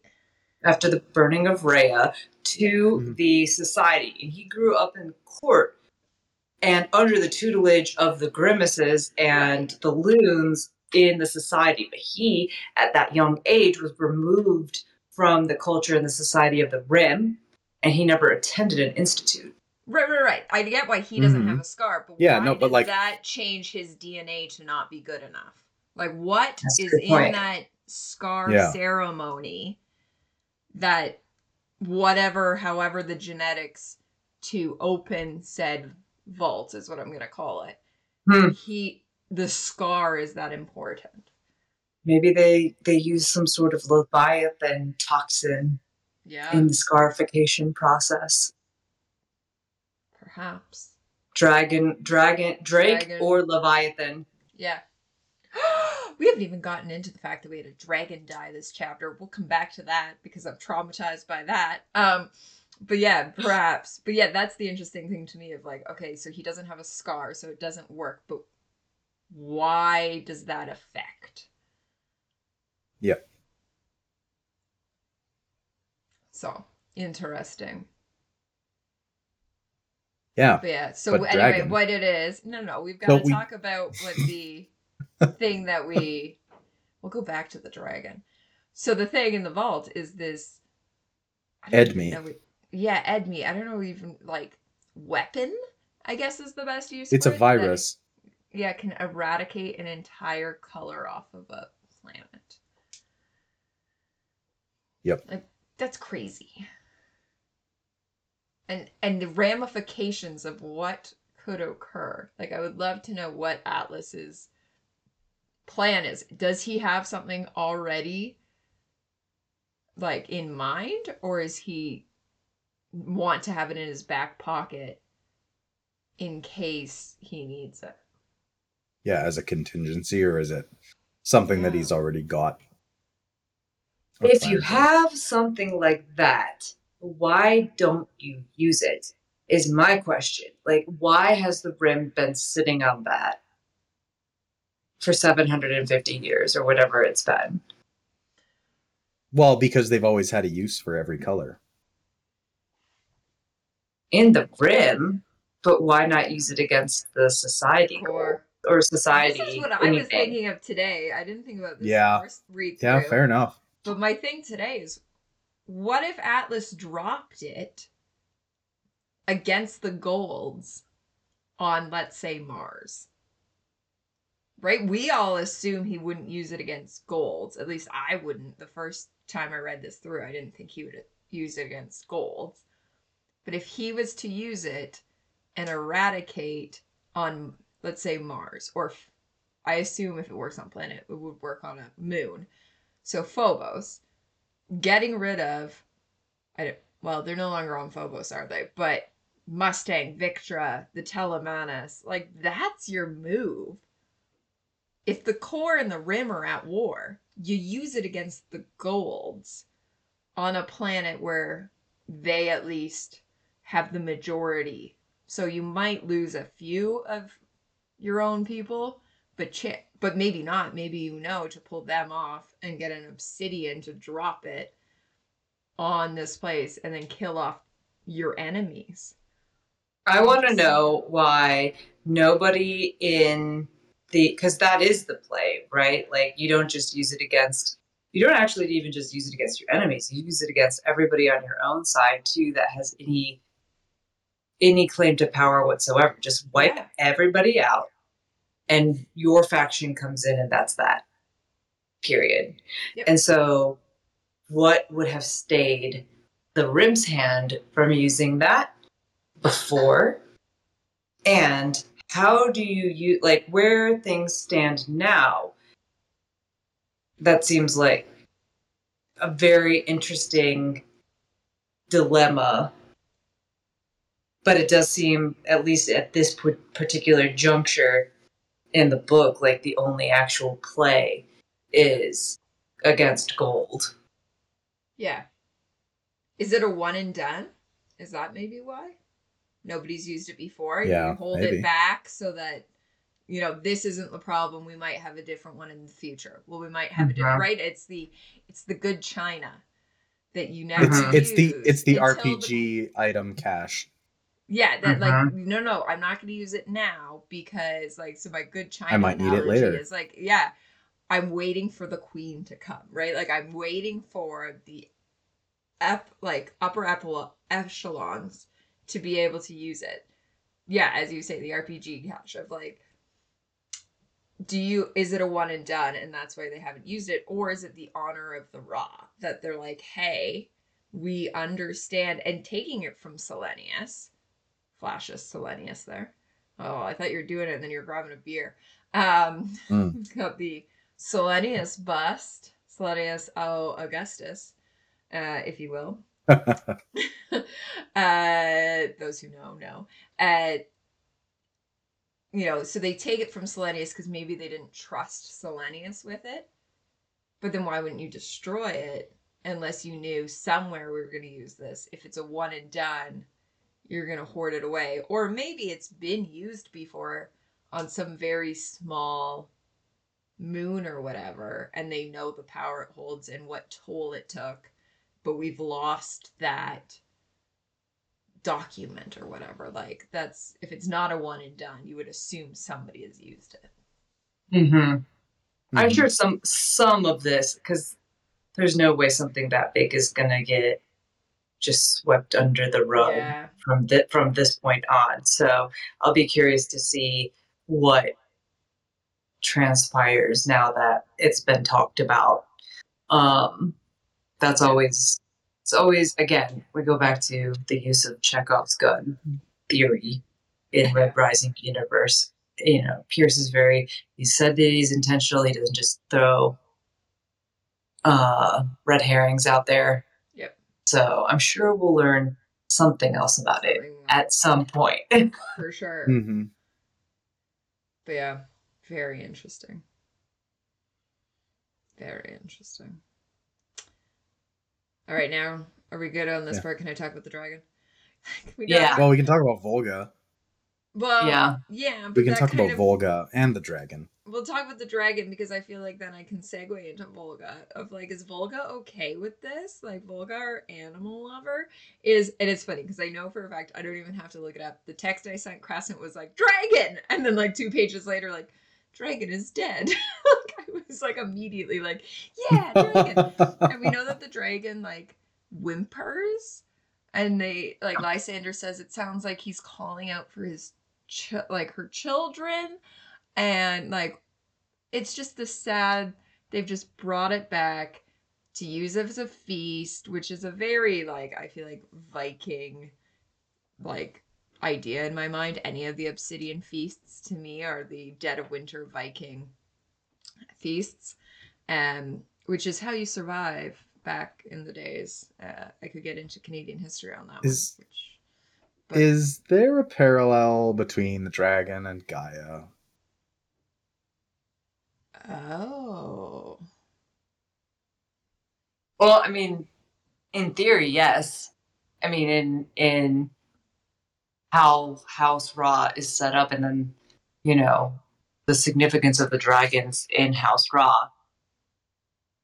What are you thinking, Crescent? well you're talking specifically. the crying out for the children is that the. Oh, line mhm. that Yeah, right and then it's it's the sigil beast which i i suppose i can't guarantee but like you would think that that means it's the oldest and largest well yeah, Gaia is not the largest but she is the she's oldest the oldest hmm strongest is i think the You know. word that to be used i would put gaia as the strongest of the Raa even though Mhm. remember when we meet her back at iron gold and she makes everyone think she's crazy?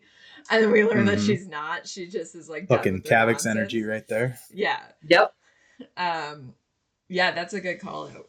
And then yeah she gets the dragon gets um killed and fa himself jumps and rips the heart out throws it into a fire and then they feast. it's very very sad Yeah, I feel like that's that's perfectly good metaphor for Gaia at this point. yeah Mhm.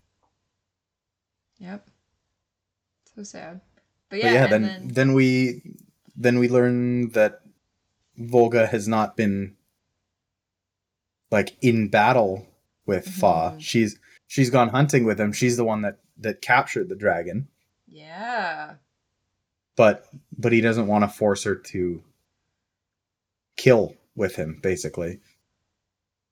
Yeah. Which is an interesting kind of protecting her in a manner. And we know that his like end game is to retire with her and give her like a Pegasus farm. Like, yeah, she'll be happy. Mhm. Give her a ranch. she'll be fine. Like, very interesting where that plays out. And I would like to point out at this point that, like, Lysander tries to ask. Is it Lysander or Atlas? One of them tries to ask about, like, what are your thoughts on Volga? And gets cut off. But they clearly, like, they are willing to gossip about everybody else but they're not willing to gossip about Volga, which makes me think they have hesitation on Volga. Because if they were going to praise her, you just write out, like, yeah, great, she's good. That's kind of the point that I was going to make too. Is it's like there's still, to, for me, like a a veil Yeah. of understanding of what's going on with Volga that feels tense and uh, a little loaded. Yeah. I worry for her. Is she plotting? Is she malleable? Like where where is she at? Because she was so vulnerable when she got brought in. Yeah. Yeah, I like that. Um, that she tried to kill him first off, Mm-hmm. Yeah. Good on but then. I don't like that he was able to convince her that she should stop doing that. Yeah, exactly. And and now she seems to be like more or less on his side. Yeah. Yeah. Yeah, I, I read that and that's what my takeaway is. I'm like, it sounds like she's totally Jill where she is. Yep. Which I- doesn't seem like our girl. But uh, Yeah, no. But also, like it's so completely how- different. Is it though? Because think of how Ephraim used her and pushed her around. And if she is just looking for family, if she's just looking for a father figure, it kind of does work its way into like if people can justify manipulate her in the capacity like that's what Ephraim did. We love to think of Ephraim in this like great honorable thing and always have it out, but like he was kind of terrible to her for a while Oh, and absolutely. she he Yeah. was. followed along like a golden retriever. And now, sure, at the beginning, her first off reaction is, I shouldn't be here. Let me try and kill you. But if she's then given an option of, I will protect you, I will make you my daughter, I think Volga would take it. Like, I don't think it's out of character. I just think that we don't like seeing that side of her but I think she does kind of sway to whoever Lyria Victra. How fast did she form an alliance with Victra? Because it's this mentality of, hey, there's only the three of us, we have to keep ourselves alive. So then she forms an alliance with Victra super fast off the bat. She's now doing it here. Like, I think Volga is just somebody who's highly susceptible to wanting love and affection and that makes her mani- like easy to manipulate and so fa has taken advantage of that but i don't even know if he's fully he doesn't think he's taken advantage of that. I think he thinks like i'm offering her her best life and she's willing to accept it in the same way ephraim offered her the best life. Victra offered her life in general. Um right? So i don't think it's that out of character for volga to act in this way. Right, just seeing her through the eyes of Lyria as we have in the last Mhm. few chap- chapters. Yeah. that that's the part that then hurts of hmm we know it's not the side we want her to be on but i think for her personally she doesn't really have an alliance to anyone or anything and she just kind of goes with whoever is willing to protect her and give her a reason to live Yeah. Family, connection, Eta. Yeah. There's that I. I, I buy it. I'm there with you. yeah I'm pick I'm picking it up. Yeah. I guess the only thing that makes me that made me think like that's out of character is like it's literally the whole reason she went with him. Right? Is like he will bring me close and then I will kill him. Uh-huh. yeah Hmm. But- yep Does But- that bring what? We we we get a brief mention of our Mm-hmm. Worthy. Worthy. You missed. I've switched to drinking rum so I could drink my worthy rum. nice. Yeah. It's a good sipping rum. It's still in my teacup, but um yeah. Because it's fancy. That's fancy. It's worthy worthy park rum. Yeah. Yeah, we do get a and I think it mentions that Fa would have liked Ephraim. Oh You yeah. said, um, Uh, Atlas's favorite knife, yep. which is weird to think And of. he, and he like actually that. called. Yeah, yeah. It would. Uh, yeah. Um, he calls like he actually says that was like uh said something about him being worthy like in in that one little paragraph Yeah. Yeah. howlerhollow.net by the way Gone too, Yes. gone too soon.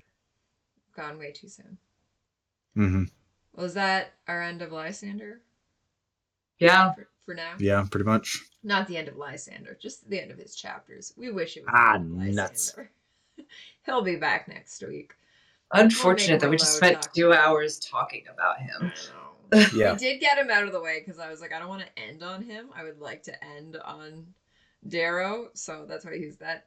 But let is let's segue. You are wearing your worthy T-shirt from HowlerHollow.net, which is the Den's merch site. Badger, well it's have- just the Den's site in general but that is we have a nice- correct. shop Yes, correct. Uh, and then uh, Badger, you have HowlerCon on the signed Pierce shirt. hmm So a lit escalates Uh, escalates. merch item, and then you have one that's a completely different Red Rising related merch.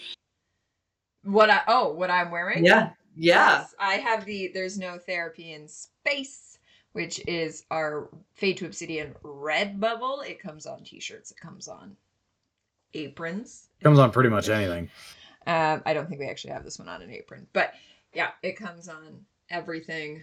Uh, so check us out at redbubble.com. Just look up Fade to Obsidian and you will find us. Um, yeah. and speaking of uh aprons everybody go drop your suggestions for No, that's going to be apron done by designs oh it's ah well Now. Sorry, Next you guys are too late. Next Enjoy. episode, we will be announcing what the Cassius apron and maybe Diomedes. No one's given us anything for Diomedes, and I feel like Diomedes is too obvious, and we already have that on howlerhollow.net. Uh, but fresh trout chef oh, I like that. I might have to go on. I was thinking while we were recording this that we should make um a shirt that says Pierce is that a reference?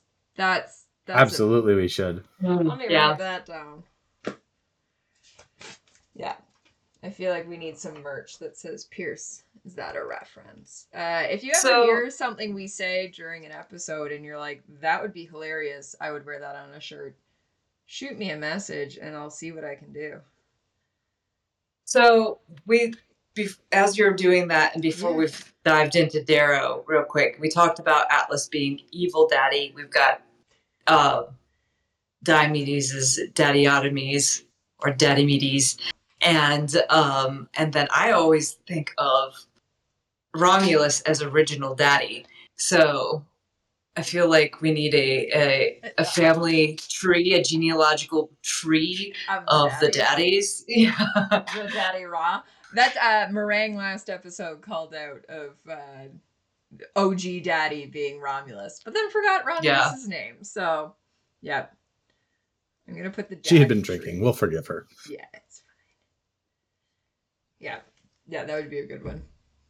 For sure. Yeah, we love our Raa. I think it is comes down to even Atlas has in some capacity, and we see it more in these chapters anywhere else, some kind of honor.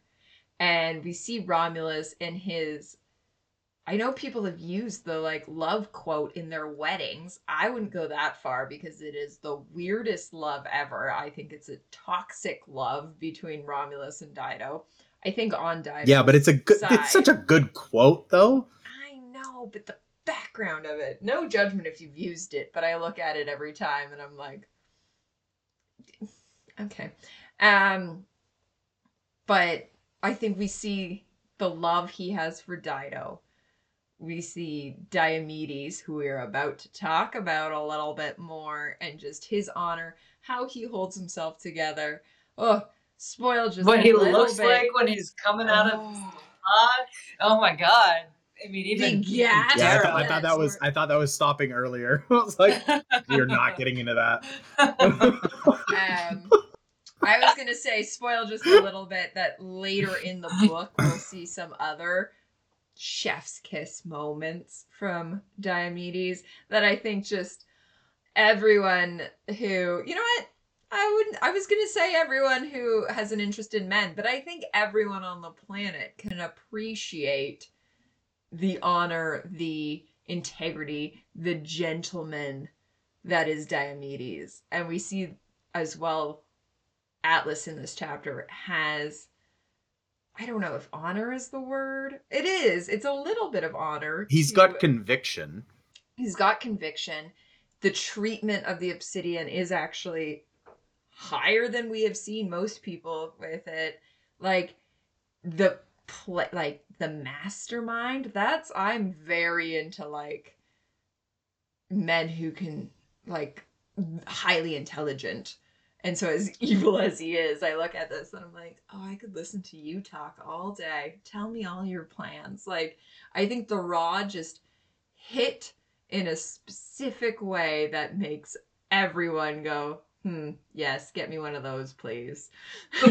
I would. Uh, I one think of Dar- I think Mustang actually sums it up because I think it's a this is a centerpiece of the Den- Venn diagram between Darrow and the Raa is competency. Ooh, Yeah. yeah, yeah, very much so. Yeah, but yeah, we Yeah, love tracks. our daddy Raas. We love them. Even though the funniest thing is, Diomedes is the only one who is not actually a daddy. yeah. Much to Ori's dismay. Yeah. I'm about to say like. He Have we seen is- a gold pink, uh, pink bread there? Somewhere probably Nope, along they- the line. They'd have to see a carver first. Diomedes would have to get down with that. Like, come on, I- Diomedes, we know. I was gonna say we also I feel like uh, do pinks give birth? Like how some No. them no No. because it would absolutely destroy them. Like they do not. Oh, have yeah. bone structure to carry a child. No, Shit, she can't even child. push Sevro without breaking a finger. And Sevro's not even a big gold. No. Yeah.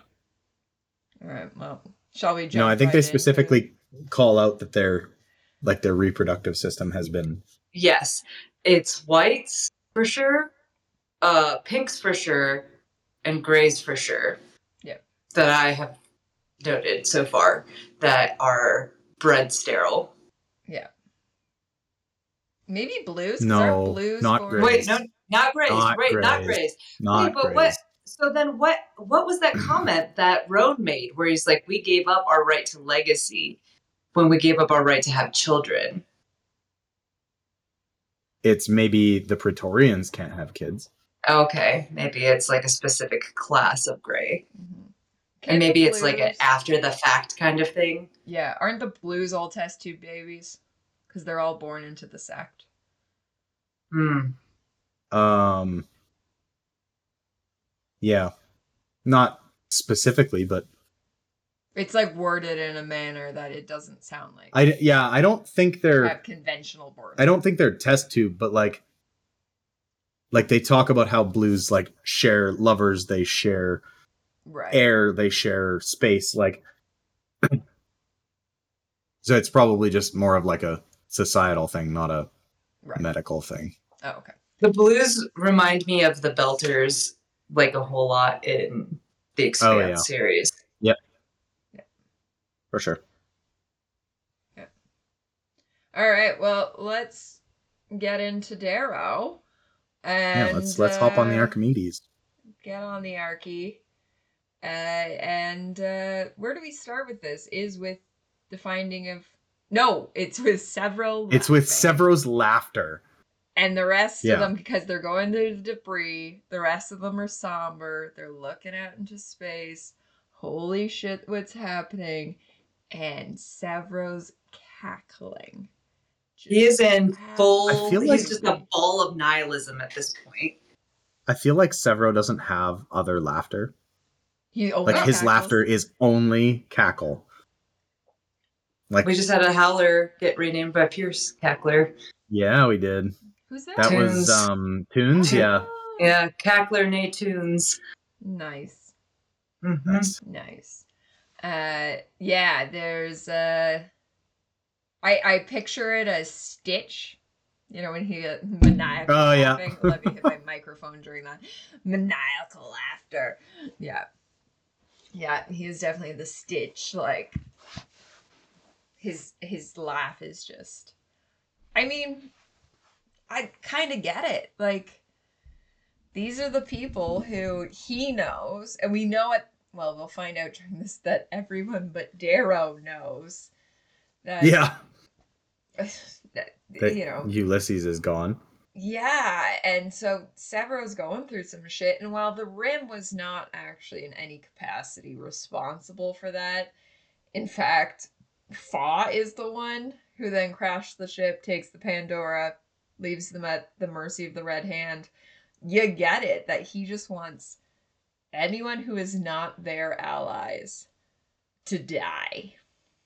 And Yeah. he is so happy to find this debris field that everybody else is like, Dear God, like, what is this? Yeah, this is like this intro is the uh tone. That is the tone of like these two chapters, the Darrow POV chapters. Um very much so. And you're right. It, I think that's a good way of characterizing it of him wanting to, he wants everyone to share in his suffering except I mean, it really not even at the exclusion of his allies Yeah. he is so hurt that he wants other people to hurt so that his hurt does not feel so profoundly isolated. hmm Yeah. Yeah, well, like he he basically immediately starts lashing out at Darrow. You know, he's like, "What's the matter? Like, are you so mad that an obsidian is better than you in space? Like, why do you think? Why do you think that this armada could be so thoroughly destroyed? There's no possible way that it could be done Yeah. in a you know quote unquote fair fight. It's like why like do you think obsidians are trash? Like Yep. and Darrow was like, No, you fuckwit. like that's not how fleets die. Yeah.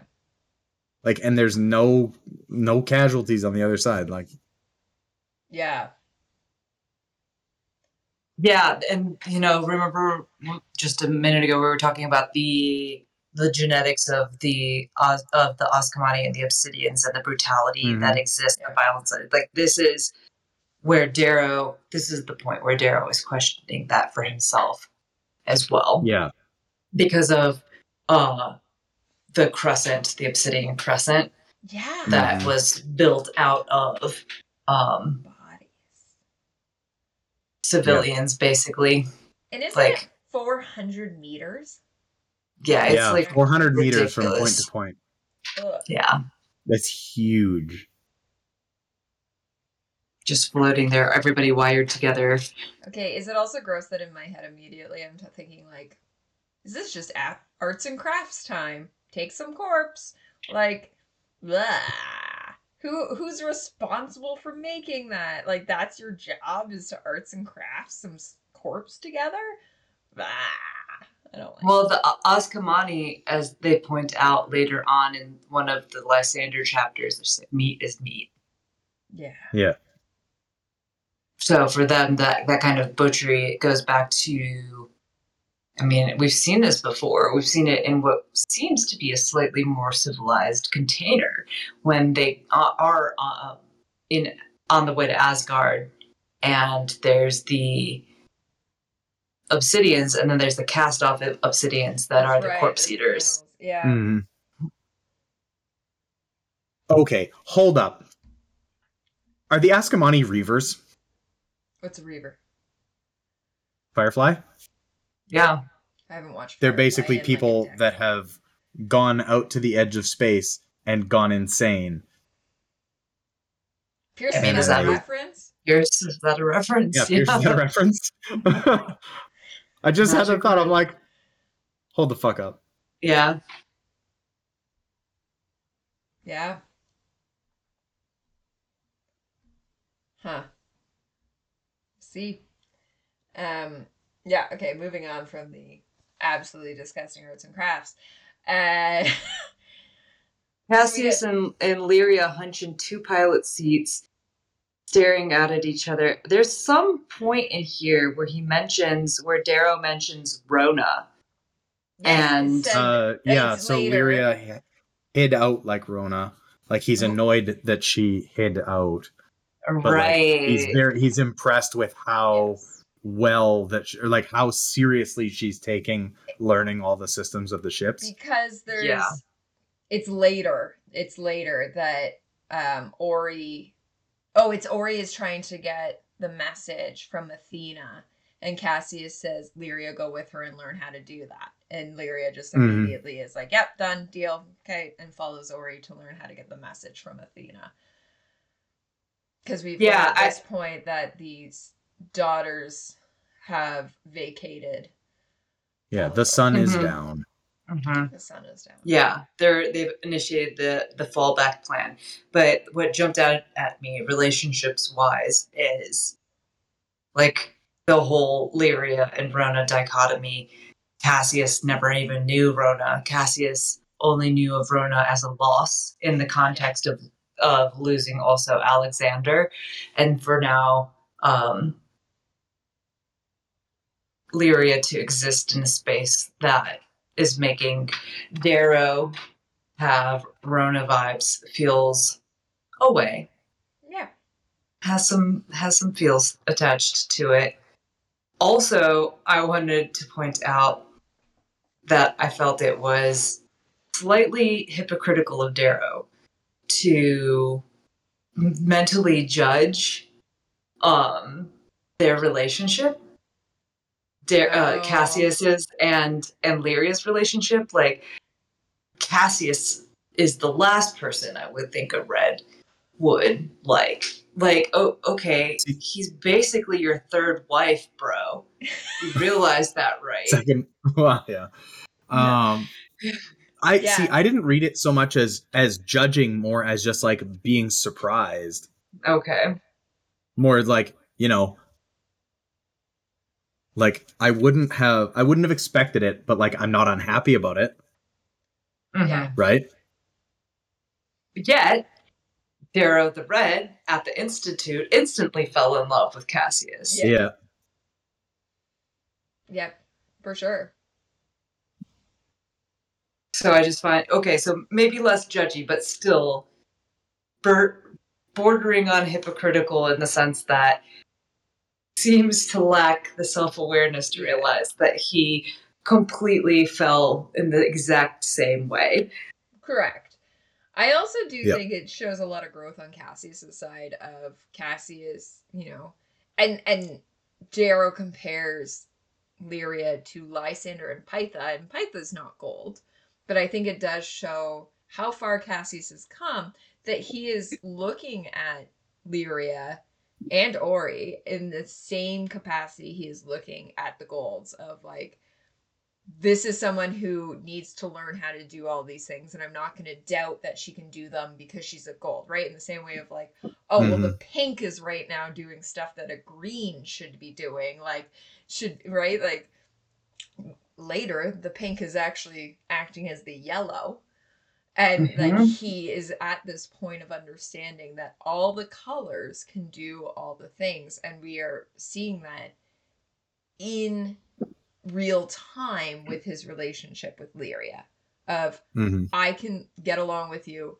drink, make you like a confidant as if you are a red, or sorry, as if you're a gold.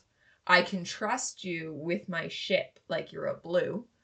I can trust you in other capacities as if you're a green or an orange to fix and do things around the ship. Like, I think it's a huge huge character development that we see. And it's you know maybe he's been like this for years but it is the proof that cassius is mm-hmm. on the side of the republic and not the society that he's no longer you know well she's a red i dismiss her so i think that's Yeah. a huge call out there the last chapter when they're comparing like drinks and the is is just so cute. The the call sign and drink yeah Mhm. interaction is just Yeah, yeah. adorable.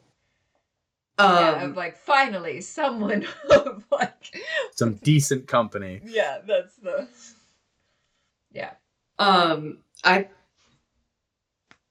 I y'all probably know offhand. I've forgotten because I don't remember all the things that Pierce has said he's read in over the times, but the specific passage that they quote here from A Path to the Veil when life springs forth, death follows behind. When goodness is found, evil is close at hand. The path straddles the boundary between these things really hits like uh, Brandon Sanderson's Way of Kings quote to Oh, me, big time. yeah I just have that You mean as the a first note. ideal?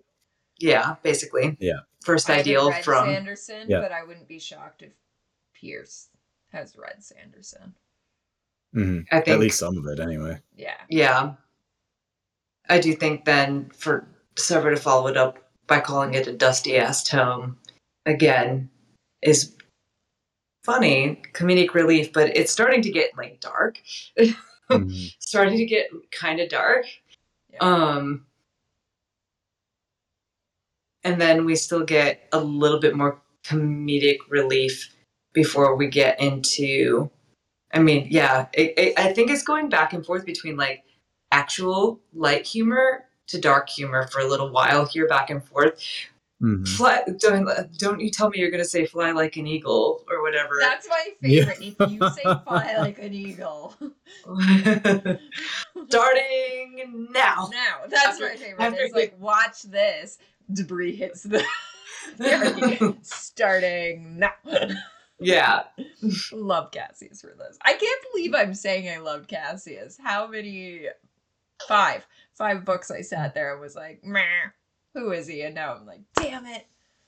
Yeah. Damn At this I mean, love I've been fully on board with Cassius since Dark Age, but this feels gratifying for that. Yeah. Yeah. For sure. So Uh, we get Diomedes. Well, that's so. Uh, we pick up. So we get that the daughters have left. Oh, yeah. um, Mhm. Calico. So then, what's our next plan? We have to go to Sungrave, but then there is a pinging happening, and Ori says it's connected to a heartbeat. So that's why, like, there's so many distress signals. We need to follow that one because it's connected to a heartbeat. We later learn that it is a call sign that she is well Mhm. aware because it is Yeah, it's a what the Raa family. uses. Yeah. And so we pick up, and I love the idea that they use the God Killer uh, armor as like astronaut suits.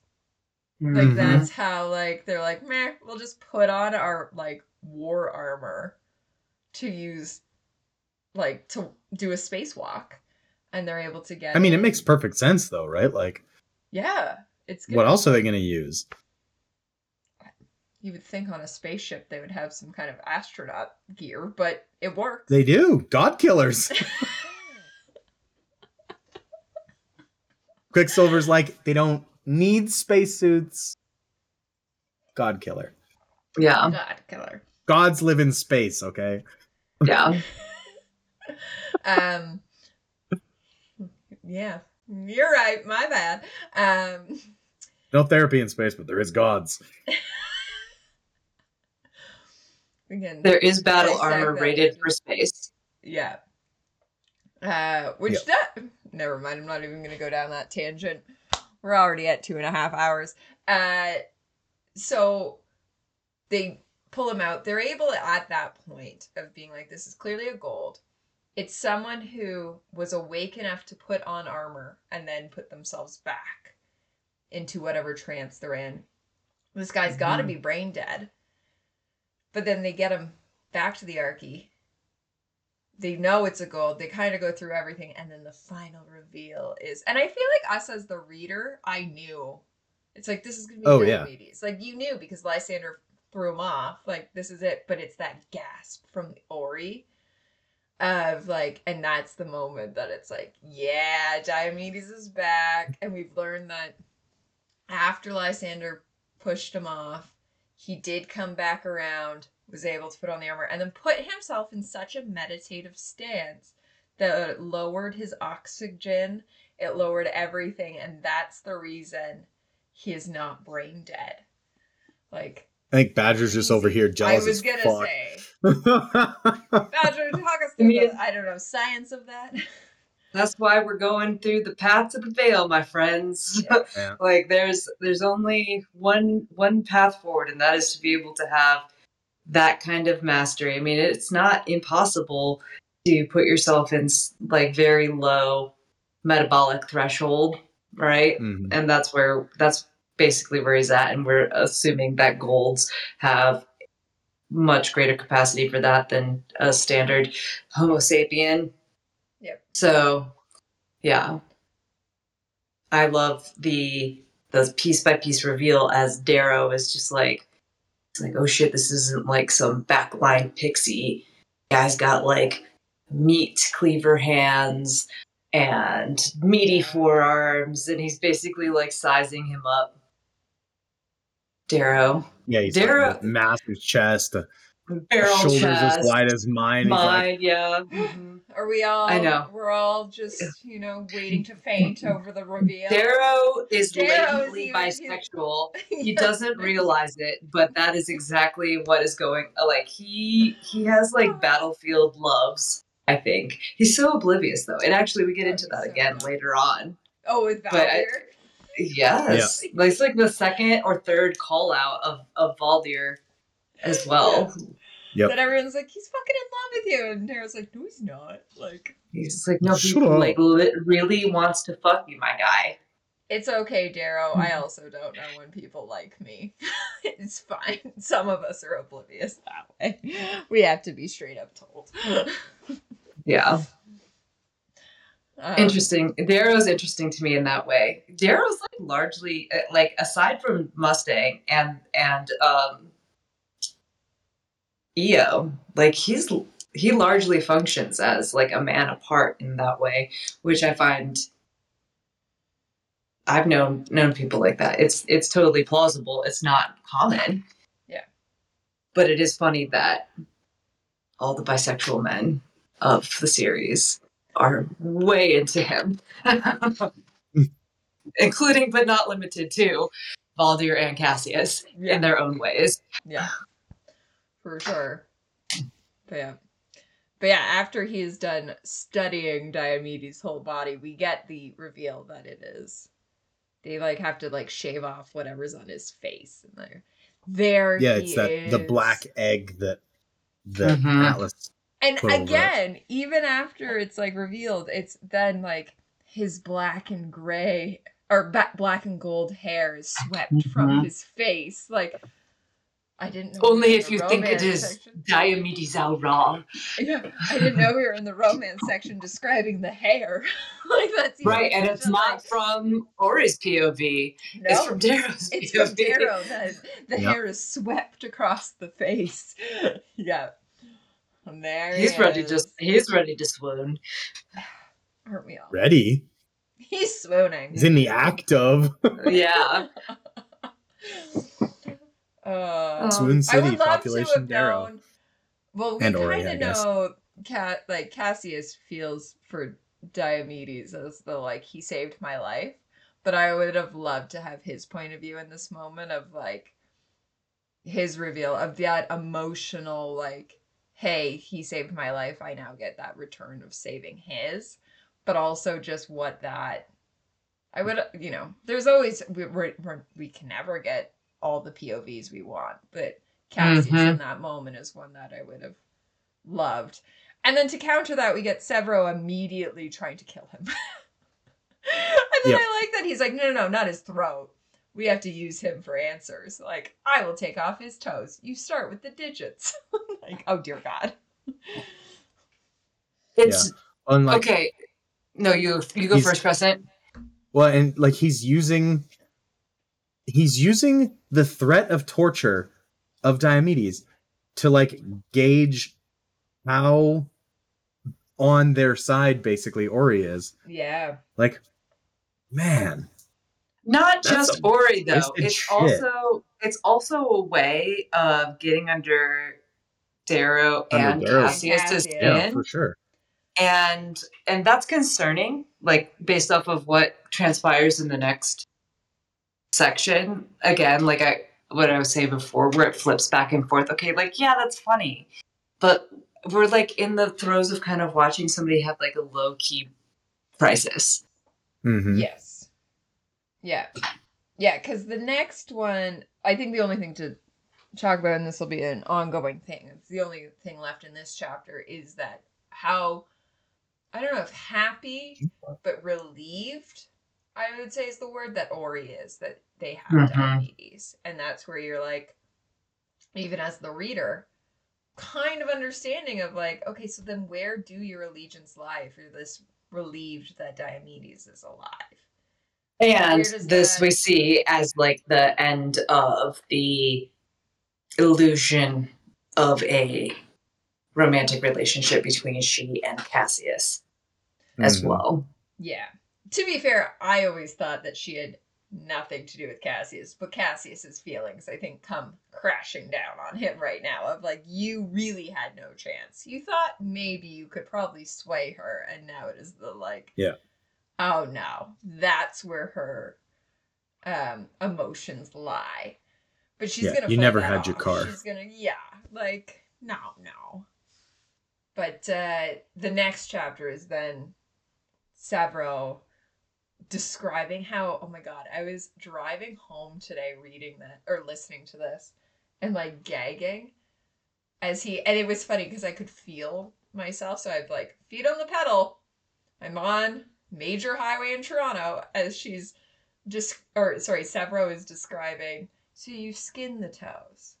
And then you're gonna salt the toes and you're gonna bash and the most thing like critical um nerves are underneath the cute and i could i'm like driving and i can feel myself like pulling my toes up. And like i was like oh like i was getting a like visceral reaction while driving today. And it's the third time i've either read or listened to it. And i every time i'm like this is so gross. And meanwhile so you know in the room cassius Lyria and Ori are all probably having the same reaction to me of like you just feel through your body of like okay I need to feel that my toes are attached right now and Darrow's sitting Pierce there is over being here like, tell me what the it's like to torture somebody based off of the toes. And by the way, FBI agents, this is for my book. right oh my god it Yep. gets into that like author versus serial killer like yeah. Yeah.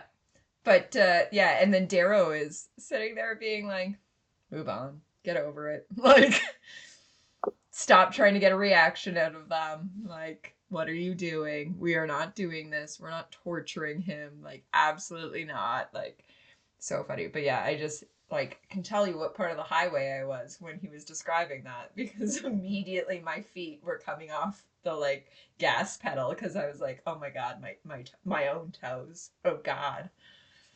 We're absolutely not torturing him, except psych.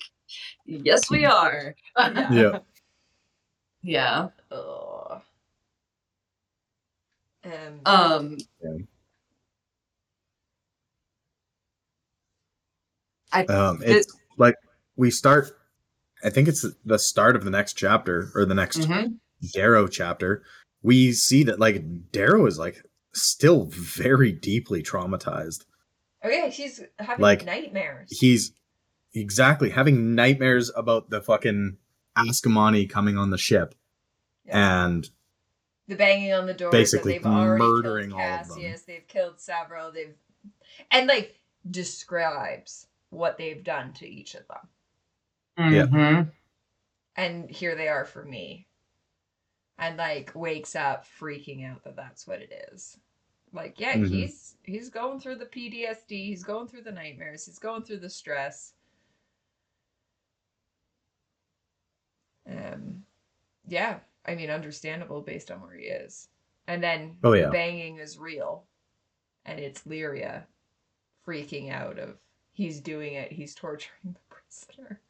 yeah. Right. The the there's a lot of movement in this section rapidly. Yeah. Uh and a lot is revealed through how people are dealing with the stress of this moment. You know, Darrow obviously can infer that this it sure this is about a certain like Sevro enacting a certain what he perceives to be utility or protocol. Yeah. Then we have the interplay between Cassius and Ori, where Darrow tries to deploy Ori as a check against Cassius rushing in and making things worse.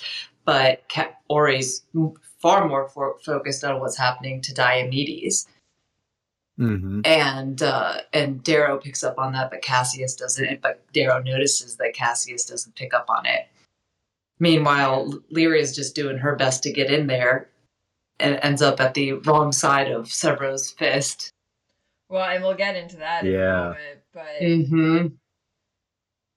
yeah, of you know them rushing the room is a huge thing, and he's trying to. This is where he smells the alpine on Cassius's breath. Yep. and says like Yep. you are you being around here is not going to be helpful, and Cassius uses like whatever move to get around Darrow and into the room, and you know it's it's an ongoing like you're antagonizing him. Ori, uh, Ori is the first one who ends up injured Yes, because she puts shoves. Mm-hmm. and breaks Yeah. her finger. If not, like I guess she looks like she's in pain from the wrist, and then it's later that the finger is what, like Sevro Yes. is removing the guy is removing Diomedes' teeth, teeth, and then elect- electrocuting the exposed Electric- nerves. again, like nope, Yep. visceral reaction. Sounds like a lot of fun for a space trip. Yeah. Uh, yeah, and then uh, you know you get that back and forth of Sevro thinks this is what Darrow wants. You gave me the. Yeah, he's look. like, you gave me the look. this is what I do. This is why you have the goblin. Yeah, this is why you bring me along. That's why you always bring me along. Right? So, you so we you can love keep the you clean. Yeah. yeah. It's you love the- sarcasm, though. You love the Don't you think? I no. I don't think it is. I think it. I think he's- True. I think that's what Sevro deeply believes. yeah. Yeah, he's like, you don't you don't actually care. You just you like what I do for you. Right. It's like- like, yeah, like I get, I like yes, but the way that he's delivering it, he's like, you say I'm your friend, but this is my utility. Let's be real about it. Mm, Mm-hmm. yeah. Yeah, I think we're saying the same thing, just differently. Just yeah. Because I think from what we know and what we will hear in the next little bit of Sevro is going through a crisis. We we know that. Us as the reader knows it is based on and Darrow will learn in the next little bit.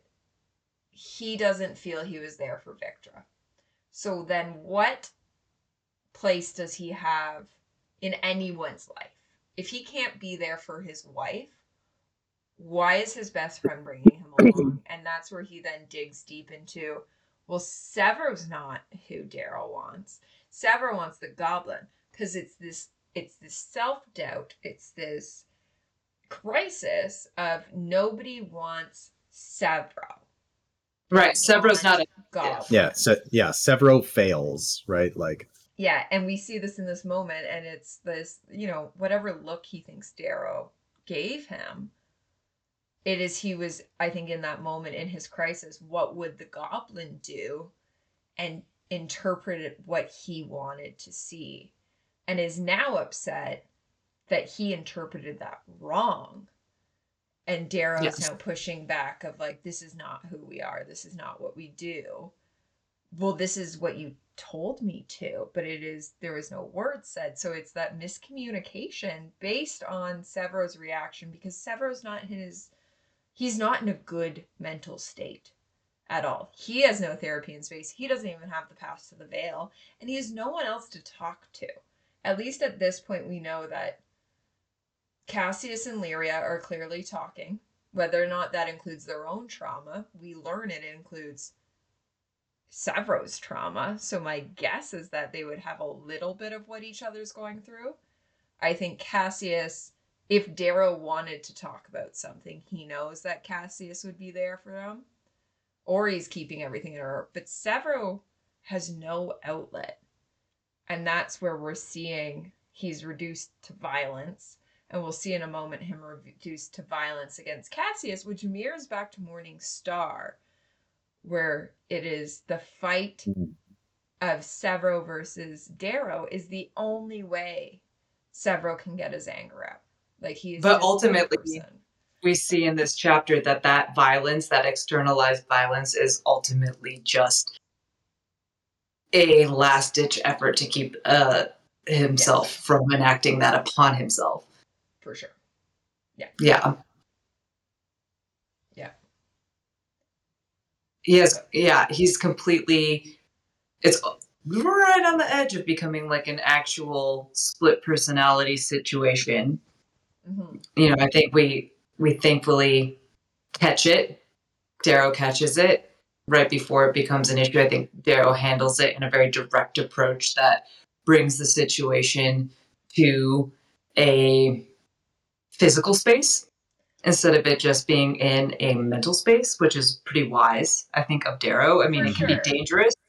Obviously, those kinds of interactions need to be heavily moderated refereed so that they don't get out of hand, but he's fully aware of that as he's going into it. Fully, and I think he had control until Lyria became a liability. But he goes into so Sevro and Cassius take off and are fighting it out, and are. It's not just this anger. It is not just, and I love the fact of like it calls out that Cassius is drunk, but Sevro is sober and used to taking down guys bigger than him, so knows how to play Mhm. Cassius, but then is reduced to words of calling out Cassius for every terrible thing he's done. And they're going Mhm. back and forth, fighting it out. It's hurtful.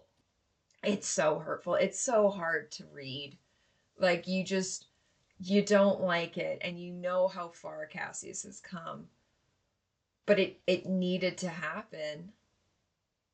Um, but I like the whole time Darrow is sitting on a crate and the moment Lyria walks in, like he's like, Come sit, just watch. And Lyria is the one freaking out of like, what the fuck? And Darrow's like, yeah. yeah, they're fine. They are grown men.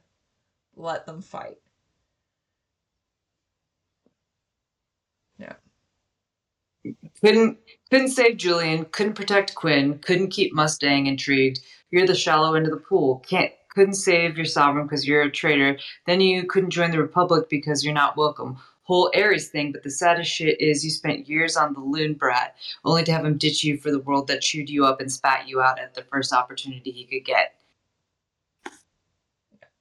yeah, But- Can't That's- even stand straight without a woman inflating your spine. yeah, that's fucking vicious. Yeah. But yet, it's true, and I think Cassius needs to hear it. Like, I Mhm. think Oh, yeah. Sevro has 100%. every reason to say it, and it is. It is the reason Cassius drinks. especially that Lysander. We've seen that when Mateo brought it up, or when Quick brought it up. The Lysander part weighs heavily on Cassius. And so Cassius needed to hear it, and I think Darrow knew that Cassius needed to hear it. Mm-hmm. But Darrow was missing a piece of this whole thing, which is when Cassius responds with, You couldn't even be there for your wife. And Mm-hmm. that's then when Lyria, because Lyria knows she's in shit, she gave Cassius that ammo, gets up and Yeah. is the person who should, like, Darrow didn't think she would, didn't think she'd get involved, figured she'd sit there beside, and so her getting injured is what brings it all to an end. Um, You know, you think that, and kind of you've you've skirted around it a couple of times in what you've said, Skipper. You think that Sevro's the one that is the most injured party here, but like historically speaking, the only one of three of the men in this context that have even begun to contend with the decisions that they've made is Darrow. Yeah, like Cassius has kind of been like, well, I'll just change what I was doing and then I'll just be loved and accepted and it will be fine and I will just find that love and acceptance through a relationship and it'll be fine. It's all fine, right? yeah, yeah. And totally because healthy, it healthy to do. Yeah. yeah, he doesn't have a therapist, so like just get a get a girlfriend to do it for you. it's fine. Yeah. yeah. trickle down therapy. Um, so next we have Sevro, who's like, you know, we think that it's Sevro who's going to be this big, you know, and Sevro is in a crisis, okay, but it's still, I think, so interesting to see how. Okay, you just spelled out all of Cassius' shit for us. Like we've all known this, but like we've just been like, oh, he's the drunk guy. He's just figuring. He's a good-natured drunk guy. We love him. But no, he actually has like a lot of actually very serious shit that he needs to deal with as well. Yeah. For sure. But I don't think like it's interesting that I don't know if Sevro reflects enough on other people. Like there's those people who go, I'm in crisis, no one else can be in crisis. And the people who acknowledge of like, yes, I'm going through something terrible, other people are going through something terrible. And I think that's it Right. Sevro doesn't actually acknowledge that loss of a child is huge. Everything Sevro has gone through is huge but he does not acknowledge that anybody else can be hurting at this time. And using what Cassius is going through, and I think acknowledges of like, yeah, fine, you're drunk because of these reasons, but doesn't actually dive deep into that. And we see after that Darrow spells it out for him of like, okay, Cassius killed your dad.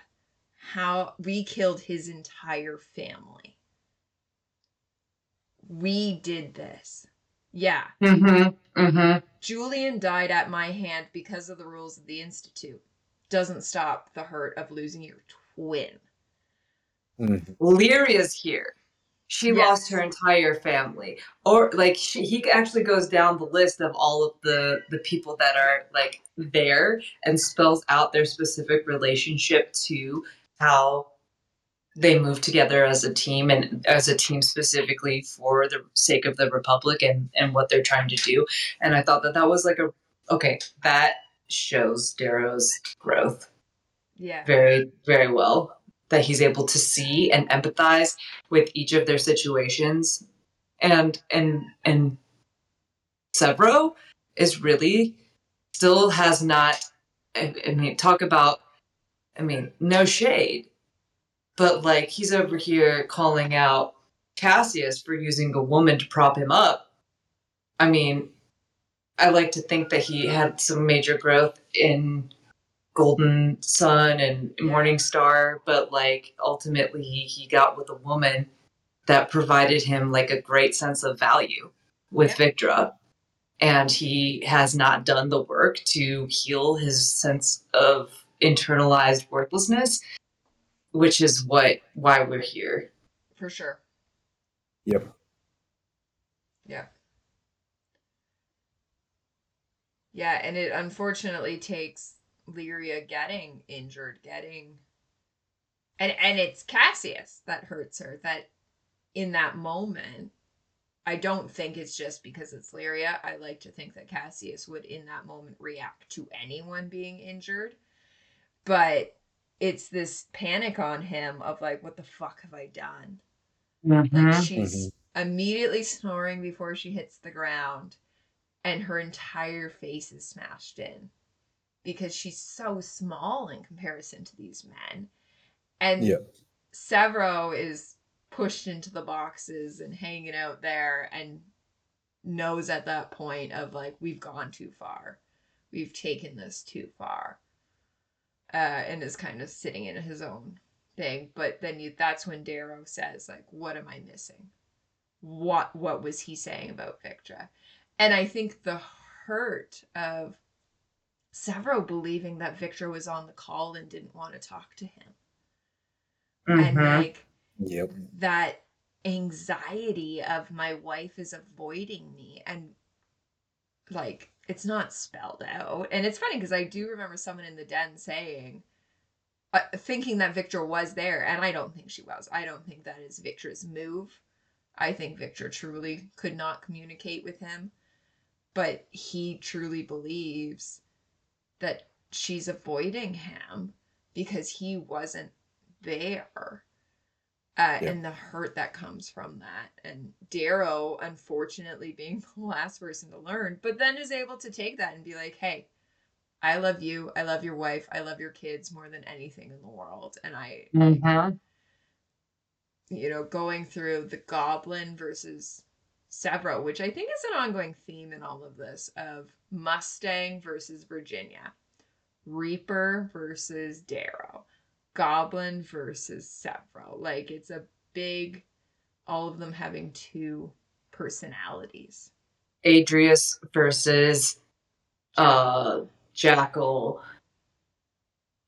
Um I feel like Atlas versus the Allfather, Fa versus Wagner. Yes. I feel like they're Ephraim versus the front that he presents. Yeah, like a lot of them have multiple faces that they wear very Mhm. purposefully.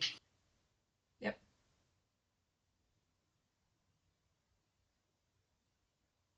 Carlson, what were you going to say?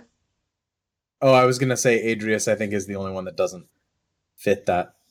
He's very How much so? like He's taken on the jackal as his full life, I would say. yeah, yeah. That's Oh, I don't know. I feel like Adrius bears a lot of daddy issue wounds.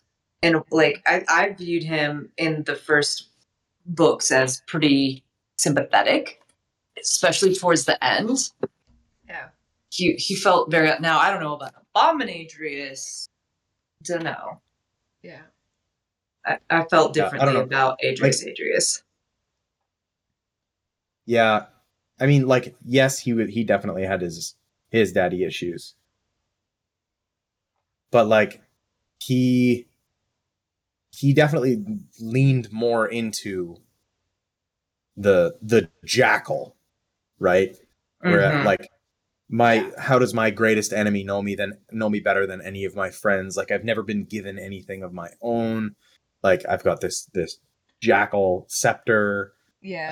um It's almost like the like Adrius willingly chose the jackal, whereas all these other people uh, were forced into out- their out other one, role. yeah Okay, tracking.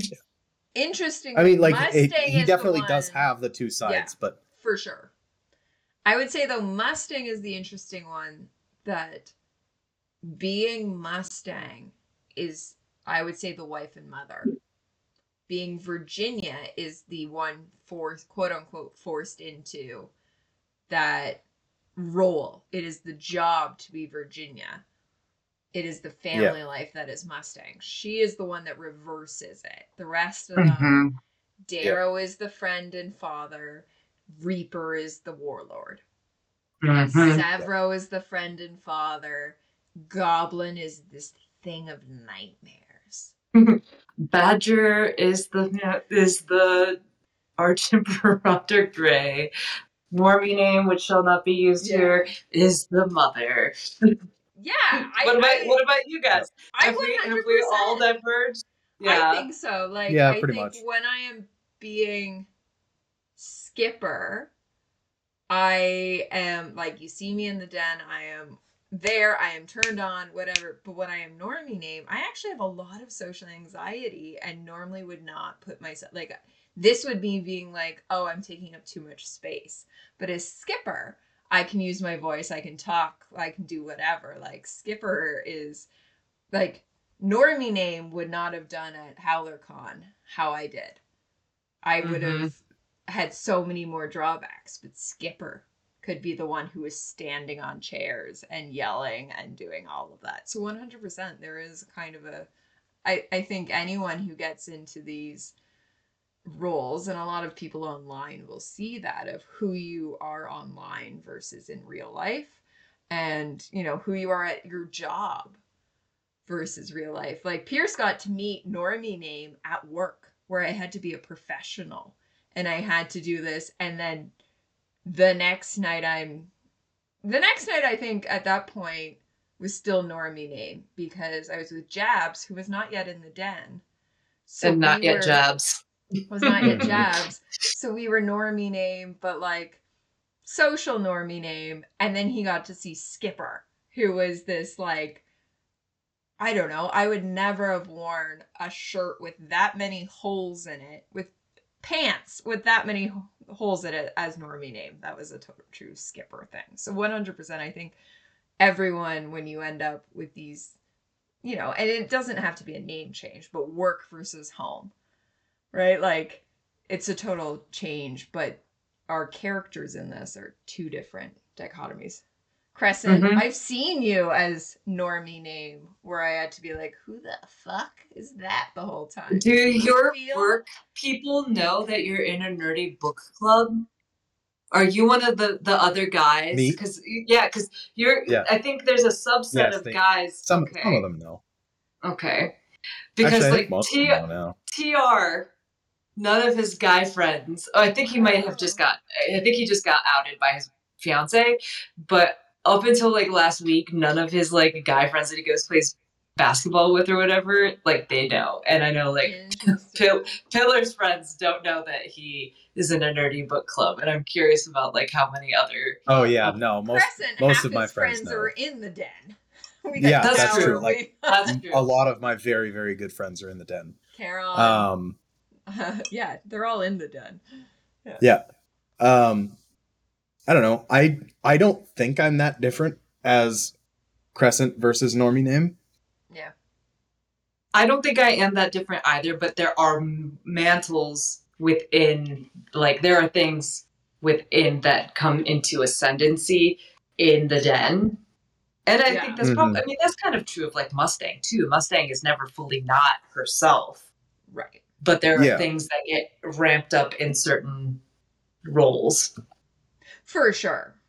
And that's me as well. Like that's you know, I'm always dying to be the center of attention, but in the den I take that center of attention versus in the rest of my life I take a Mhm. step back. Um yeah, which is a and now in, an interesting how many people I've met from the den in real life in like going to visit Crescent of like retracting into myself of like how much am I talking and taking up space or like a few other people that I now know and, and more integral in their life of like, where does this, like, you know, Skipper, where does Normie name fit into this? Which is always an interesting thing. But I think getting back to Sevro, um, before we have to talk, call my therapist on all of this, uh, Bring her on. Get her on the group call. Wait, where's, where's, um, Stinger? Stinger, get in here, Stinger. Um, my therapist's husband has read Red Rising, so we're just waiting for her to read it. Uh, but back to Sevro, I think people who have any work-life balance, but especially in these capacities where work is as intense and you're expected to be a certain thing, like it makes sense that he can pull those two pieces apart. The problem is that he's losing his original self Mm-hmm. and he doesn't think Sevro is needed. I mean, he, when's the last time he was home, too? I mean, he hasn't had a touchstone Yeah. outside of other men who have uh, put Similar. the rising and the war effort up top above everything else. You know, For sure. Yeah, it's a hard, hard read, but he needs to hear it. He Cassius needs to hear what was said, and and Sevro needs to hear what was said. Darrow I- worked through his problems that he doesn't really have anything for someone to shove down his throat at the moment. He'll just go, "Yeah, I know, I'm working on it." yeah, drowning man is what Sevro calls him. Yeah, um i recognize this tendency in an argument with a person that you're really intimate with like you're holding back you're holding back and then somebody throws out like what you feel is like the the, the below the belt thing and then the counter is like the nuclear option yeah. Mhm. which was cassius's play here Oh yeah. Yep. Yep. For sure. But also like I get why Lyria told Cassius, but also like Lyria don't be that person. Well, and like she instantly she knows she fucked up too. Yeah. Oh, and that's where she ends up getting involved and then injured because she's like, Dear Yeah. God, he stepped over the line. It's like Lyria. There's one thing about yeah that like, did not feel good yeah. Like, I get it. You want to tell your best friend everything. But when your best friend is currently at, you know, at odds with somebody, you don't give them that tea. Like, you're all stuck on a ship together. How do you think this is going to work out? yeah that's a really good point bad ship etiquette lyria Like, yeah. I always work under the assumption that everything I say will be said to whoever it is, a significant other and their best friend. So if I tell Crescent anything, I assume at all times the tower's gonna find out, Carol's gonna find out, and Mrs. Crescent's gonna find out.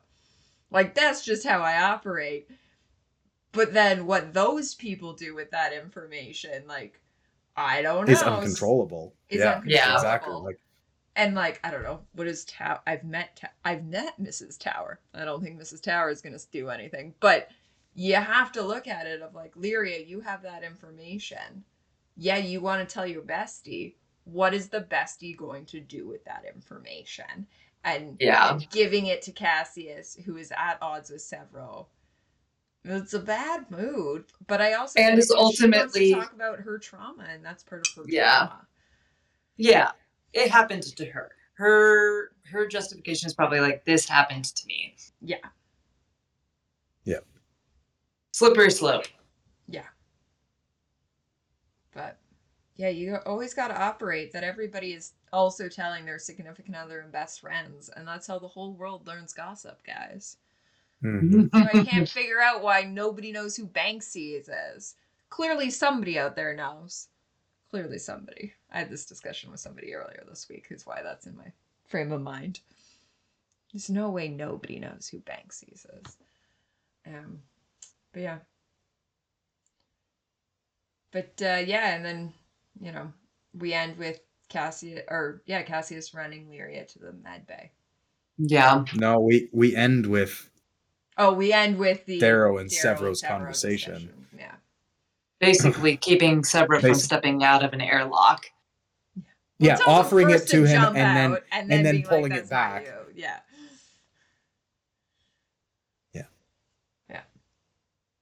Uh, yeah, and so they are headed to Sungrave, which we know is almost certain death, basically. But the heart fact that, of raw power. the fact that we Oh. have Diomedes might change that. Uh, We get that Darrow quote in there too about the prisoner holding his own key, which is there's several philosophical uh callbacks to that. I can't remember the specifics of that, but I know that I have like in Eastern philosophy that tracks with certain concepts, and I want to say that even in like uh like Western philosophy, like European philosophy, there's a couple of different people that touch, and like Greek philosophers. I feel like that's at least been touched on progressively from east to west in philosophy over the ages of the prisoner holding his own key. But that, I thought that was a good way of calling out what's going on, especially as somebody who has himself been the willing participant of his own uh, lack of growth in the past. Yep. For sure. He does know best because he did finally decide to move beyond that point. Yeah.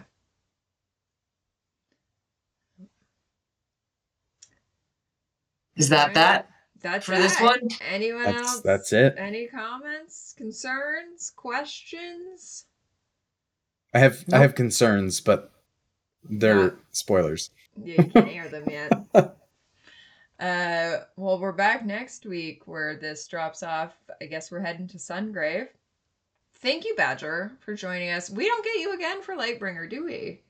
No, but I Oh. will find Yeah. something to talk about and I'll sign up on the sheet. Perfect. Love it. Perfect. Alright. Just fill in like it. I think it's like unlimited entries. Just like in the middle of the night, be like, ah, this, and like throw it in there. It'll be like, great, thanks. Yeah. now that this one's out of my brain cache, Yeah. I will be co- cogitating on what could come next. So sure.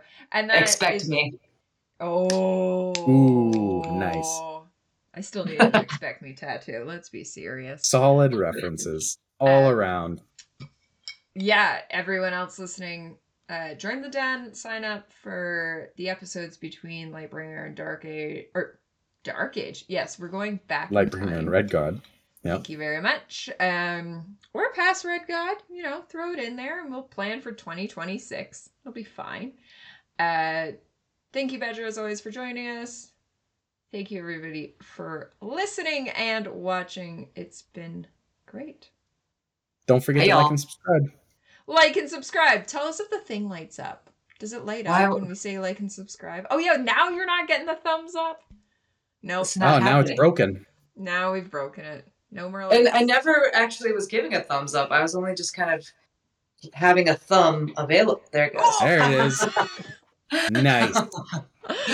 Cracked it. Perfect. You can't do a solid thumbs up. You have to do a like a sliding, sliding thumb, I like it. sliding thumb. No, okay, whatever.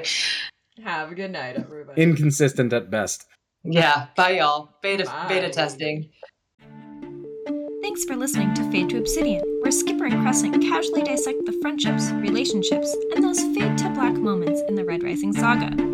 If you enjoy our chaos, please remember to like and subscribe on whatever platform you listen to podcasts. We are available on YouTube, Spotify, Google Play, and Apple Podcasts. Don't forget to give us a follow on Instagram at Fade to Obsidian. And if you'd like behind the scenes content or to be involved firsthand in our chaotic decisions, subscribe to our Patreon for as little as $2 a month. For $5, you'll receive a monthly postcard from Crescent. Will it be one of the ones that we accidentally stole from Tulsa? I'm so sorry, Decopperless. And if you're crazy enough to trust Skipper with maybe sending you a postcard, our third tier is $100 a month. Please don't choose this option. Lastly, make sure to join the pack in the Howler's Den on Discord, discord.gg slash the Howler's Den, where we talk all things Red Rising. Until next time, Omnis vir lupus.